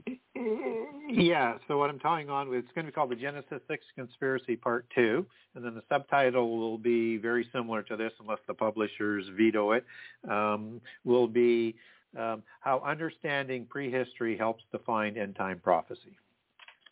Cool. All right. Well, thank you again, always, uh, so much for joining us tonight, and so edifying. We always get a big group of folks, uh, you know, listening to the program when you join us, uh, Brother Gary. And I just wanted to say, again, you know, I just cannot express uh, the gratitude that we have that you're willing to take the time to share all this with us because it is very relevant to the things that are happening today. And um, and I'm um, I'm doubly as excited about uh, to see how you connect that all together uh, with the subsequent book that is. Uh, and wh- what do you, what do you think of the timeline might be before release? I'm hoping to have it. I'm hoping it have to have the uh, manuscript in the publisher's hand by the end of the year. I'm about chapter 47 of the proofread of 84 chapters, so slightly smaller than the first book, but there's a ton of information in there. And then uh, t- uh, getting it into the queue for publication. I'm hoping for first quarter, but if I don't get it in there in time, it'll be second quarter because they usually take books on in the queue a quarter at a time. So Awesome. Well, praise God. Well, thank you again for joining us tonight. Thank you everybody else for joining us tonight. I'm going to go ahead and stay, uh, keep, and, and Gary, uh, God bless you. We'll see you next month, same time. Um, thank you again. I, ca- I cannot express our gratitude, uh, you know, emphatically enough. Thank you, brother. And I'm going to go ahead and uh, kick out a couple of more of these headlines here uh, for those of you who are still hanging on, uh, just because they're so relevant to the things that are happening right now. Uh, and um, you know, and then uh, then we'll go ahead and wrap up the show. But I, I, I just didn't want to leave these things hanging because they're just this the, the gravity, the magnitude, the darkness, the significance, the impact is so humongous that by you know if I were to not I, I don't think I could sleep with myself. I really feel that the information needs to be got at, gotten out there. So I'm going to go ahead and take the next uh, couple of minutes here to just kind of finish these off, just so you have a well-rounded understanding of the things that are going on uh, around the world. And um, you know, again, uh, you know, when Gary is talking about the, you know, the timelines that he's referring to, you have to understand that you know he's referring to the fullness of the Gentiles, the Great Tribulation, the Tribulation Saints, the New Millennium. So that adds an awful lot of time onto the timeline because not everybody's going to be going through all those things. Okay, again, you've got, like I said before, and we've done entire shows on it, the barley harvest, the wheat harvest, the grape harvest, which happens in Revelation 14. Yeah, and like I said, if you really want to see the words grape harvest jump off the page, you get yourself a copy of the, uh, you know, the NLT, uh, the New Living Translation. Uh, I keep it by my side when I'm studying. I, I do most of my studying with the New King James. Uh, love to have a parallel amplified, um, uh, but uh, uh, but boy, I'll tell you, I would really like to have, uh, but they don't make it a uh, New King James uh, NLT par- uh, parallel amplified uh, in paper. That would just be just like way too awesome. But I, I like I said, I keep the NLT around because there's something about that that seems to be an incredible tiebreaker, and it just shows you things that other the other ones don't. It just does, and uh, and it jumps right off the page. And and when I, uh, you know, so I was looking for where, you know, if if if there's there's three concepts of the, you know, three harvests: barley, wheat, grape. Surely it should be in there, right? And so I then I said, oh, what the heck? I'm gonna I'm gonna do some searching here in the NLT and just see what comes up. And sure enough, right there in Revelation 14, there it was. And I was like, well, there you have it. Praise God, thank you, Jesus. But anyway, I wanted to go back uh, and hit these last few headlines because they're very relevant to the building up of uh, what appears to be now again could it take some time absolutely did you know that the syrian war has been going on since 2011 Yes, it has. So um, just as a little mind refresher, I'm just going to snap back real quick and reread uh, Colonel um, Macgregor's, uh, uh, you know, very well-informed insider assessment of what is built up on the border of the Ukraine at this time. This is not what you will ever hear. You will never, never, never, never hear anything even close to this because I monitor both I monitor you. Uh, I'm sorry, um, Yahoo News, which is so woke and twisted and sick and lying, but I monitor those on purpose because I want to know what the vast majority of the Budweiser population of the United States is. And I'm not picking. If you like Budweiser, good for you. I'm not. I, that's that. That wasn't meant to be a, a specific dig, but uh, you know, it's a mindset reference, you know, kind of me- metaphorical mind mindset reference. And yes, there's a lot of people out there, you know, armchair quarterbacks are watching football. They have no idea that the end times is just, you know, getting ready to eat their lunch and pop the bag, and it's unfortunate, you know. So um, I I am always very praiseful when uh, contractors and people come to my house and they're like wide awake, and it's kind of neat too because when they come inside the house, they see the the doorway to the Golden JIB studio invariably if they're you know like the house inspector that's working working on my inspection, and I'm just praising God because I believe I'm going to pass because Jesus said and I stand behind it. You know, and if there's another, if something else happens, then there's going to be a reason for it. Praise Jesus, hallelujah. But anyway, uh, he saw, you know, my Area 51 sign, do not, you know, all that kind of stuff, you know, and that kind of, let me tell you something, that, boy, talk about a, a conversation starter. But anyway, Macgregor, quote, the coming offensive. So again, he makes it very clear that there is an offensive that Russia is about to launch against Ukraine. Okay? The coming offensive phase of the conflict will provide a glimpse of the new Russian force that is emerging and its future capabilities. So they're going to bring all their real advanced weaponry with them. They're not going to be messing around is what he's saying here. He says, as of this writing, 500 40,000 Russian combat forces are assembled in southern Ukraine, western Russia, and Belarus, which basically means they got them completely surrounded. The numbers continue to grow, so he implies that 540 ain't that ain't it. There's going to be a bunch more. Okay, and he says, and and the numbers include already, just as of now, 1,000 rocket artillery systems. Now these are the systems that launch the rockets. You hear what I'm saying? It's not a thousand rockets. That's the 1,000 artillery systems that launch the rockets. okay? Thousands of tactical ballistic missiles, cruise missiles, drones of untold numbers, plus 5,000 armored fighting vehicles. That is a lot. Including at least 1,500 state-of-the-art tanks so not, not not these resurrected World War II, you know, add some oil and hope the engine starts stuff that we've been given to the Ukraine. This is the the top of the line stuff, okay? So anyway, according to Macgregor, the onslaught is coming. Now, again, as I've mentioned, I use uh, uh, Telegram, and I see the vid- I, I see videos. I see, uh, you know, and, and for those of you who are interested in staying on top of it, I will share with you um, that once again I monitor uh, Scott Ritter. There's a couple of people that imitate Scott, but Scott Ritter's channel um, just has like a little GI Joe looking guy with his hands on his hips, so you'll know the icon. There's another one I monitor called Intel Republic. Very good.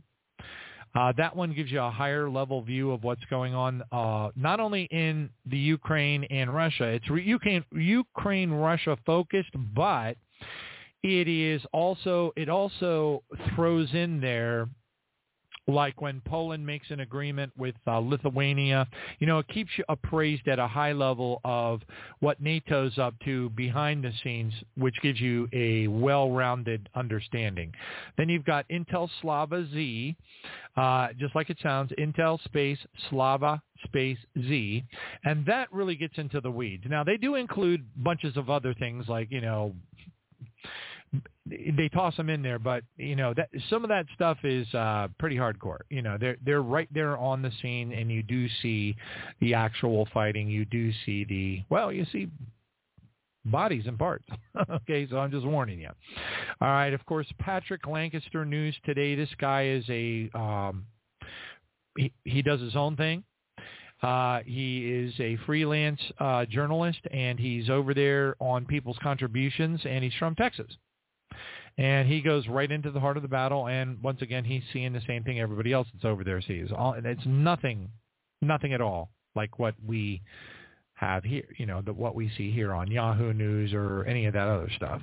And the other day, I uh, got a message from Diana Pulliam. It turns out she's on. She's like, "Hey, I didn't know you were on uh, Telegram. I, I'm not even sure how she found me." All right. Well, anyway, maybe maybe because they make you plug in your phone number or something like that. But anyway, so and then of course, uh, Aussie Cossack, one word, A U S S I E C O S-S-A-C-K. He does spend an awful lot of time talking about Australia and their role in the whole, um, because that's his thing. But he also does sometimes a good summary, so you can hit like four or five of his uh, posts and catch up with things really fast with his. But uh, again, if you use Telegram, you can you can download it on your desktop, you can download it uh, on your phone. Uh, it it is for the most part encrypted, but but believe me the uh, the forces of evil are still there, censoring and killing channels. They just haven't killed any of these that I've been monitoring. They did kill one. Okay, it was UKR leaks underscore ENG. Um, wait, let me double check. No, that one's still working. UK. Well, anyway, so I just wanted to share those with you. I forget what the name of the one was that I was monitoring pretty closely, but they killed it. Uh, anyway, so there is some. You know, they're trying to to, to wipe it all out, but they're having problems with some of the um, electronic solutions such as Telegram because it has a web of servers all over the world that are all inter-encrypted amongst one another, and it makes it exceedingly difficult uh, for the forces of darkness to knock them out. All right, all right. So I just wanted to get that out there. All right. So anyway, uh, I also mentioned, don't forget that the, the, the footing, the purpose for the American soldiers uh, in the neighboring countries it, they're publicly stating now that they are going to battle readiness, which that is very interesting. So what's going to happen? Oh, and by the way, I learned something. It's not Article 5 that's the one that causes all the wars. It's actually Article 4 of you know NATO's articles and um and that's why they've been pushing recently for you know when the pol- when the when the missile from the Ukrainian nutbags uh, landed in Poland, and they everybody, the whole the whole world's like, look what Russia did. Well, it had nothing to do with Russia, and they all had to eat crow anyway. Which you know, anyway. So hopefully you're aware of that. They're still they're still shelling the new the big Zapra. Like it starts with a Z. Zapra. Blah, blah, blah, blah. It's a long, hard word to say. I have to bring Tatiana on here to say it. But anyway, um, that big that's that's one of the biggest nuclear power plants in the world. I don't know if you know that or not. So if they if they do get land a shell at the wrong spot at the wrong time, that's going to be it's going to make Chernobyl look like, you know, a bad day uh, in a park. All right. So anyway, um, Charisma News reports, and let me go ahead and scan, scan in on this. So again, it's you know I want to cover some of these more these other things that are going on because it's all happening at the same time. So remember when uh, I said you know that um, the uh, you know even if the Republicans took over the Senate and the House, that they would be so busy trying to reverse everything that it wouldn't stop Biden and Obama and the World Economic Forum and these global Nazi human murdering eugenicist filthy shape-shifting creatures from continuing with their agenda. Okay, and it's and it is it's a well-oiled machine. They know exactly what they're doing. And really when you think about it, they've been up to this for now for a really long time. The destruction of our educational system actually began back in the 70s. Okay, so when you realize how long they've been working on this, um, I personally do not see them slowing down for nobody's business. All right. Now God could God could do that. I mean, you know, the, our heavenly Father could allow something to interrupt and slow things down, but I see no trending indication and I see no biblical no Bible verses to suggest that any of this is going to slow down. At least as far as, you know, for those of us who are targeting who are living good lives, I mean, you know, holy, righteous lives, seeking the Lord, intimate with Jesus, increasing our intimacy with Jesus, and praying fervently for the lost, and touching other people's lives in, in whatever good, godly, Christian way that we possibly can. That's our job. All right, you know, be good to the widows and uh, and visit the you know the, the the orphans and such, and and and you know and love each other. And kind, and when you love somebody, your behaviors toward them change. Okay, you know, faith without works is dead. Doesn't do no good to be a Jesus freak and do nothing about it. Okay, so there's your heads up. All right, so anyway, so uh, Charisma News reports. Listen to this: accounts closed. Banks and businesses are now cancel culturing Christians. So um, you know, these entities of darkness out of the World Economic Forum and trickling down from the House of Windsor and all these other really sick, twisted, evil, baby-killing entities, they are um, this whole thing, you know, to, to, to Glenn Beck's point and everything, this is trickling down from way up high. And the, you know, the banks, it, it's a corporatocracy. It's a uh, fascism. It's just like Nazi Germany. IG Farben, IBM, they were very heavily involved in uh, the Nazification of Germany and the power structure that was implemented in Germany's infrastructure. That was all big, big corporations were heavily involved. And they used the people uh, that they put into the Auschwitz prison camps. You know, that's why it's said on the door. It's, you know, on the, on the big, you know, overhang where they went where the train goes in, it said, you know, work will set you free. Well, it's a lie. But nevertheless, you know, it's, you know, who are they working for? IG Farben, IBM, stuff like that. So these are the things that we see happening today. City, Citibank, HSBC, uh, you know, uh, uh, they're all in on it. Okay, and and and what they're doing is they're pushing the agenda downward, so, and forcing it on people, forcing them. And well, you heard what Glenn Beck said, and and he's right. It's sick. It's twisted. It's pedophilia. It's uh, all of the above. It's just absolutely so disgusting that you just don't even want to think about it. But unfortunately, it you know it is part of the end times and also a uh, it's a bellwether for us to know how close or at least to, to get some sort of a holy spirit feeling of how close we really are to the imminent departure. And, and, and I think we're all looking forward to that imminent departure. And really, when you think about it, if I'm right, if, and that's a big if, folks, but if I'm right about the trigger point, well, I know as a fact that I'm right about Second Thessalonians too.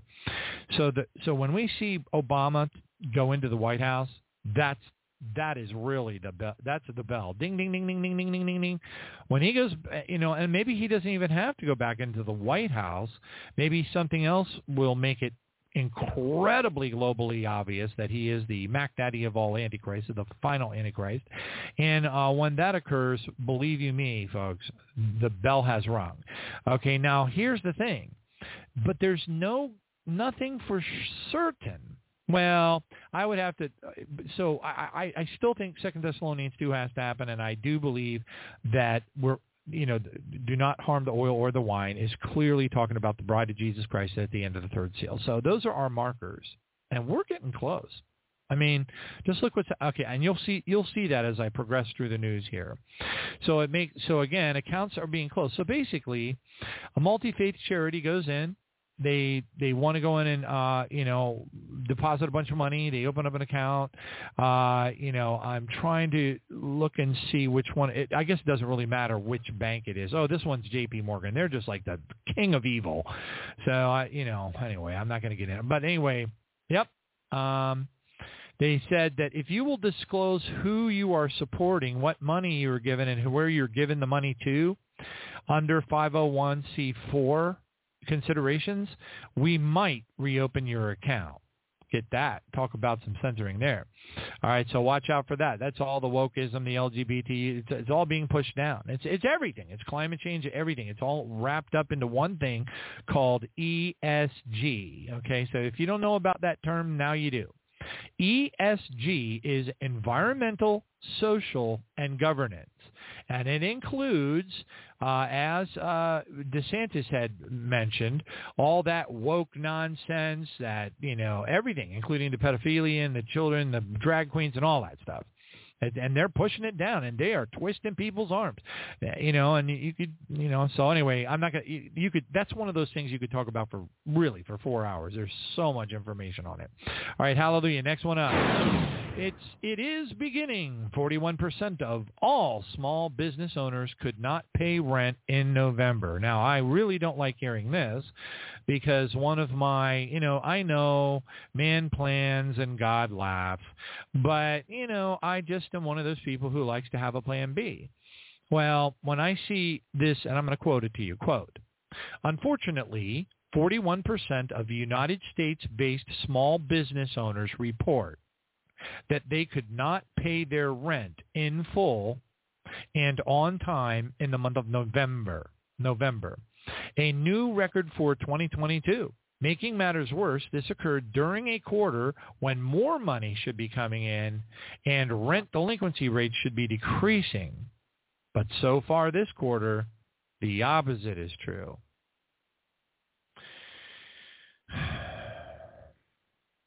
So anyway, for those of us that stuck in corporate America to survive and don't have our houses paid off, this is not good news.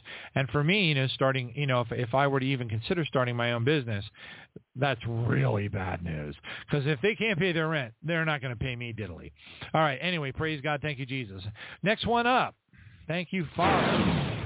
This is necessary to restore public trust. Elon Musk says he will reveal all secret documents about Twitter's decision to ban Hunter Biden's laptop. So now, while the lefty, hard lefty LGBT left uh, ESG groups, Nazis and whatever you want to call them, they are, you know, they're they're mind controlled, they're evil. We all know that. But re- what they're doing right now, I noticed this tonight, is they're going out, they're shooting out. I got like news tickers that going across my screen all the time, so you know, I, I'm always getting updated and appraised on changes, even while the show is going on. Anyway, so um, one of the things that's happening right now is just like with the Ukraine, they're downplaying uh, the significance of the Twitter uh, Twitter Files event that is occurring right now. And while they're downplaying it and telling everybody, ah, sorry, Trump, it's not as revealing as, uh, you know, everybody thought it was going to be. Well, guess what? There's more coming. And according to Elon Musk on Twitter, he's making it pretty clear that it is extremely damning. As a matter of fact, so much so that there are already people calling for the arrest of the last uh, uh, CEO of Twitter. Um, so we'll see how bad, you know, how much that explodes uh, as they consider. Con, so evidently, I think what is happening is why why isn't it just one big event? Well, first off, there's so much um, evidence, and it's so detailed and so. It, it's it's it's evidence about collusion with the government it's evidence about collusion with the Democratic National Convention. It's evidence of collusion with three-letter agencies. It's evidence. I mean, it is so bad it makes like WikiLeaks years and years of existence seem it's big. It's real big. So and then if, on top of all of that, Musk is trying to make sure, at least look over this stuff with some due diligence to make sure that you know there isn't some like national, you know, because because he knows they're trying to hang him. He knows they're trying to hang him. Now, I'm not saying I'm a big old Elon. You know, I, I I'm very troubled about his Neuralink project. I think that's a very twisted and sick. And I don't. Musk is just an opportunist. I don't think he's smart enough, honestly, um, to realize the long-term end times implications of of some of the things that he's doing. But anyway, that's all beside the point. Praise God. Let's move on. All right, and then another. This is out of Fox News. It says Elon Musk says more smoking guns are on the way from Twitter after the Hunter, Hunter Biden, Biden laptop thing. So this isn't just about the laptop. It isn't just about the pedophilia. It isn't just about all that other evil, ugly stuff. It's about collusion with foreign governments. It, it is. It's the whole henhouse, man. It's the whole enchilada, and it's going to get very interesting. And uh, then the next headline says, uh, appropriately so, Washington is going to war against Twitter and free speech. And, um, you know, again, uh, you know, it, it, it says Washington this week in full wartime footing. Uh, no, it's not over with the Russian invasion. Blah, blah, blah, and it goes, you know, it, covers a bunch of stuff, but it, but the focus of this particular article is, and, and with, with, you know, uh, pointing to different things that are happening at the White House press secretary level, that it appears that they, Washington is going to try to take out uh, Elon Musk. All right, um, how they're going to pull that off, I have no idea. Um, you know, they'll probably come out with some kind of an executive order or something, and then they'll try to hold them accountable for it. And the next thing you know, we got ourselves another, you know, uh, you know, Snowden sort of a situation, and Musk will go back to like Johannesburg. Anyway, praise God. Thank you, Jesus. Next one up. The expose reports United Nations and the WEF declare we own the science and admit to censoring information on Google and social media that destroys the official narrative. Now, we know that, but I like the fact that this stuff is getting out there and people are okay. Now the next he- thing here, I, I I can play it. It only lasts a, a couple of seconds. Let me see. Here it goes. Okay, where's the little? There it is. Oh. Okay. Hold on. What we're seeing is real. And if that wasn't weird enough, there's a clip of sheep and birds doing it together.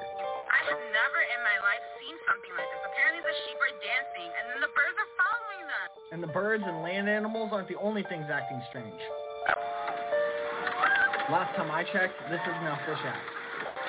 And weird things aren't just going on with the animals, it's nature too. The trees are moving. That's that's what they're saying. Trees are moving. And there's a lot of things. All right. So for those of you who have been with this program since 2011, none of this is new.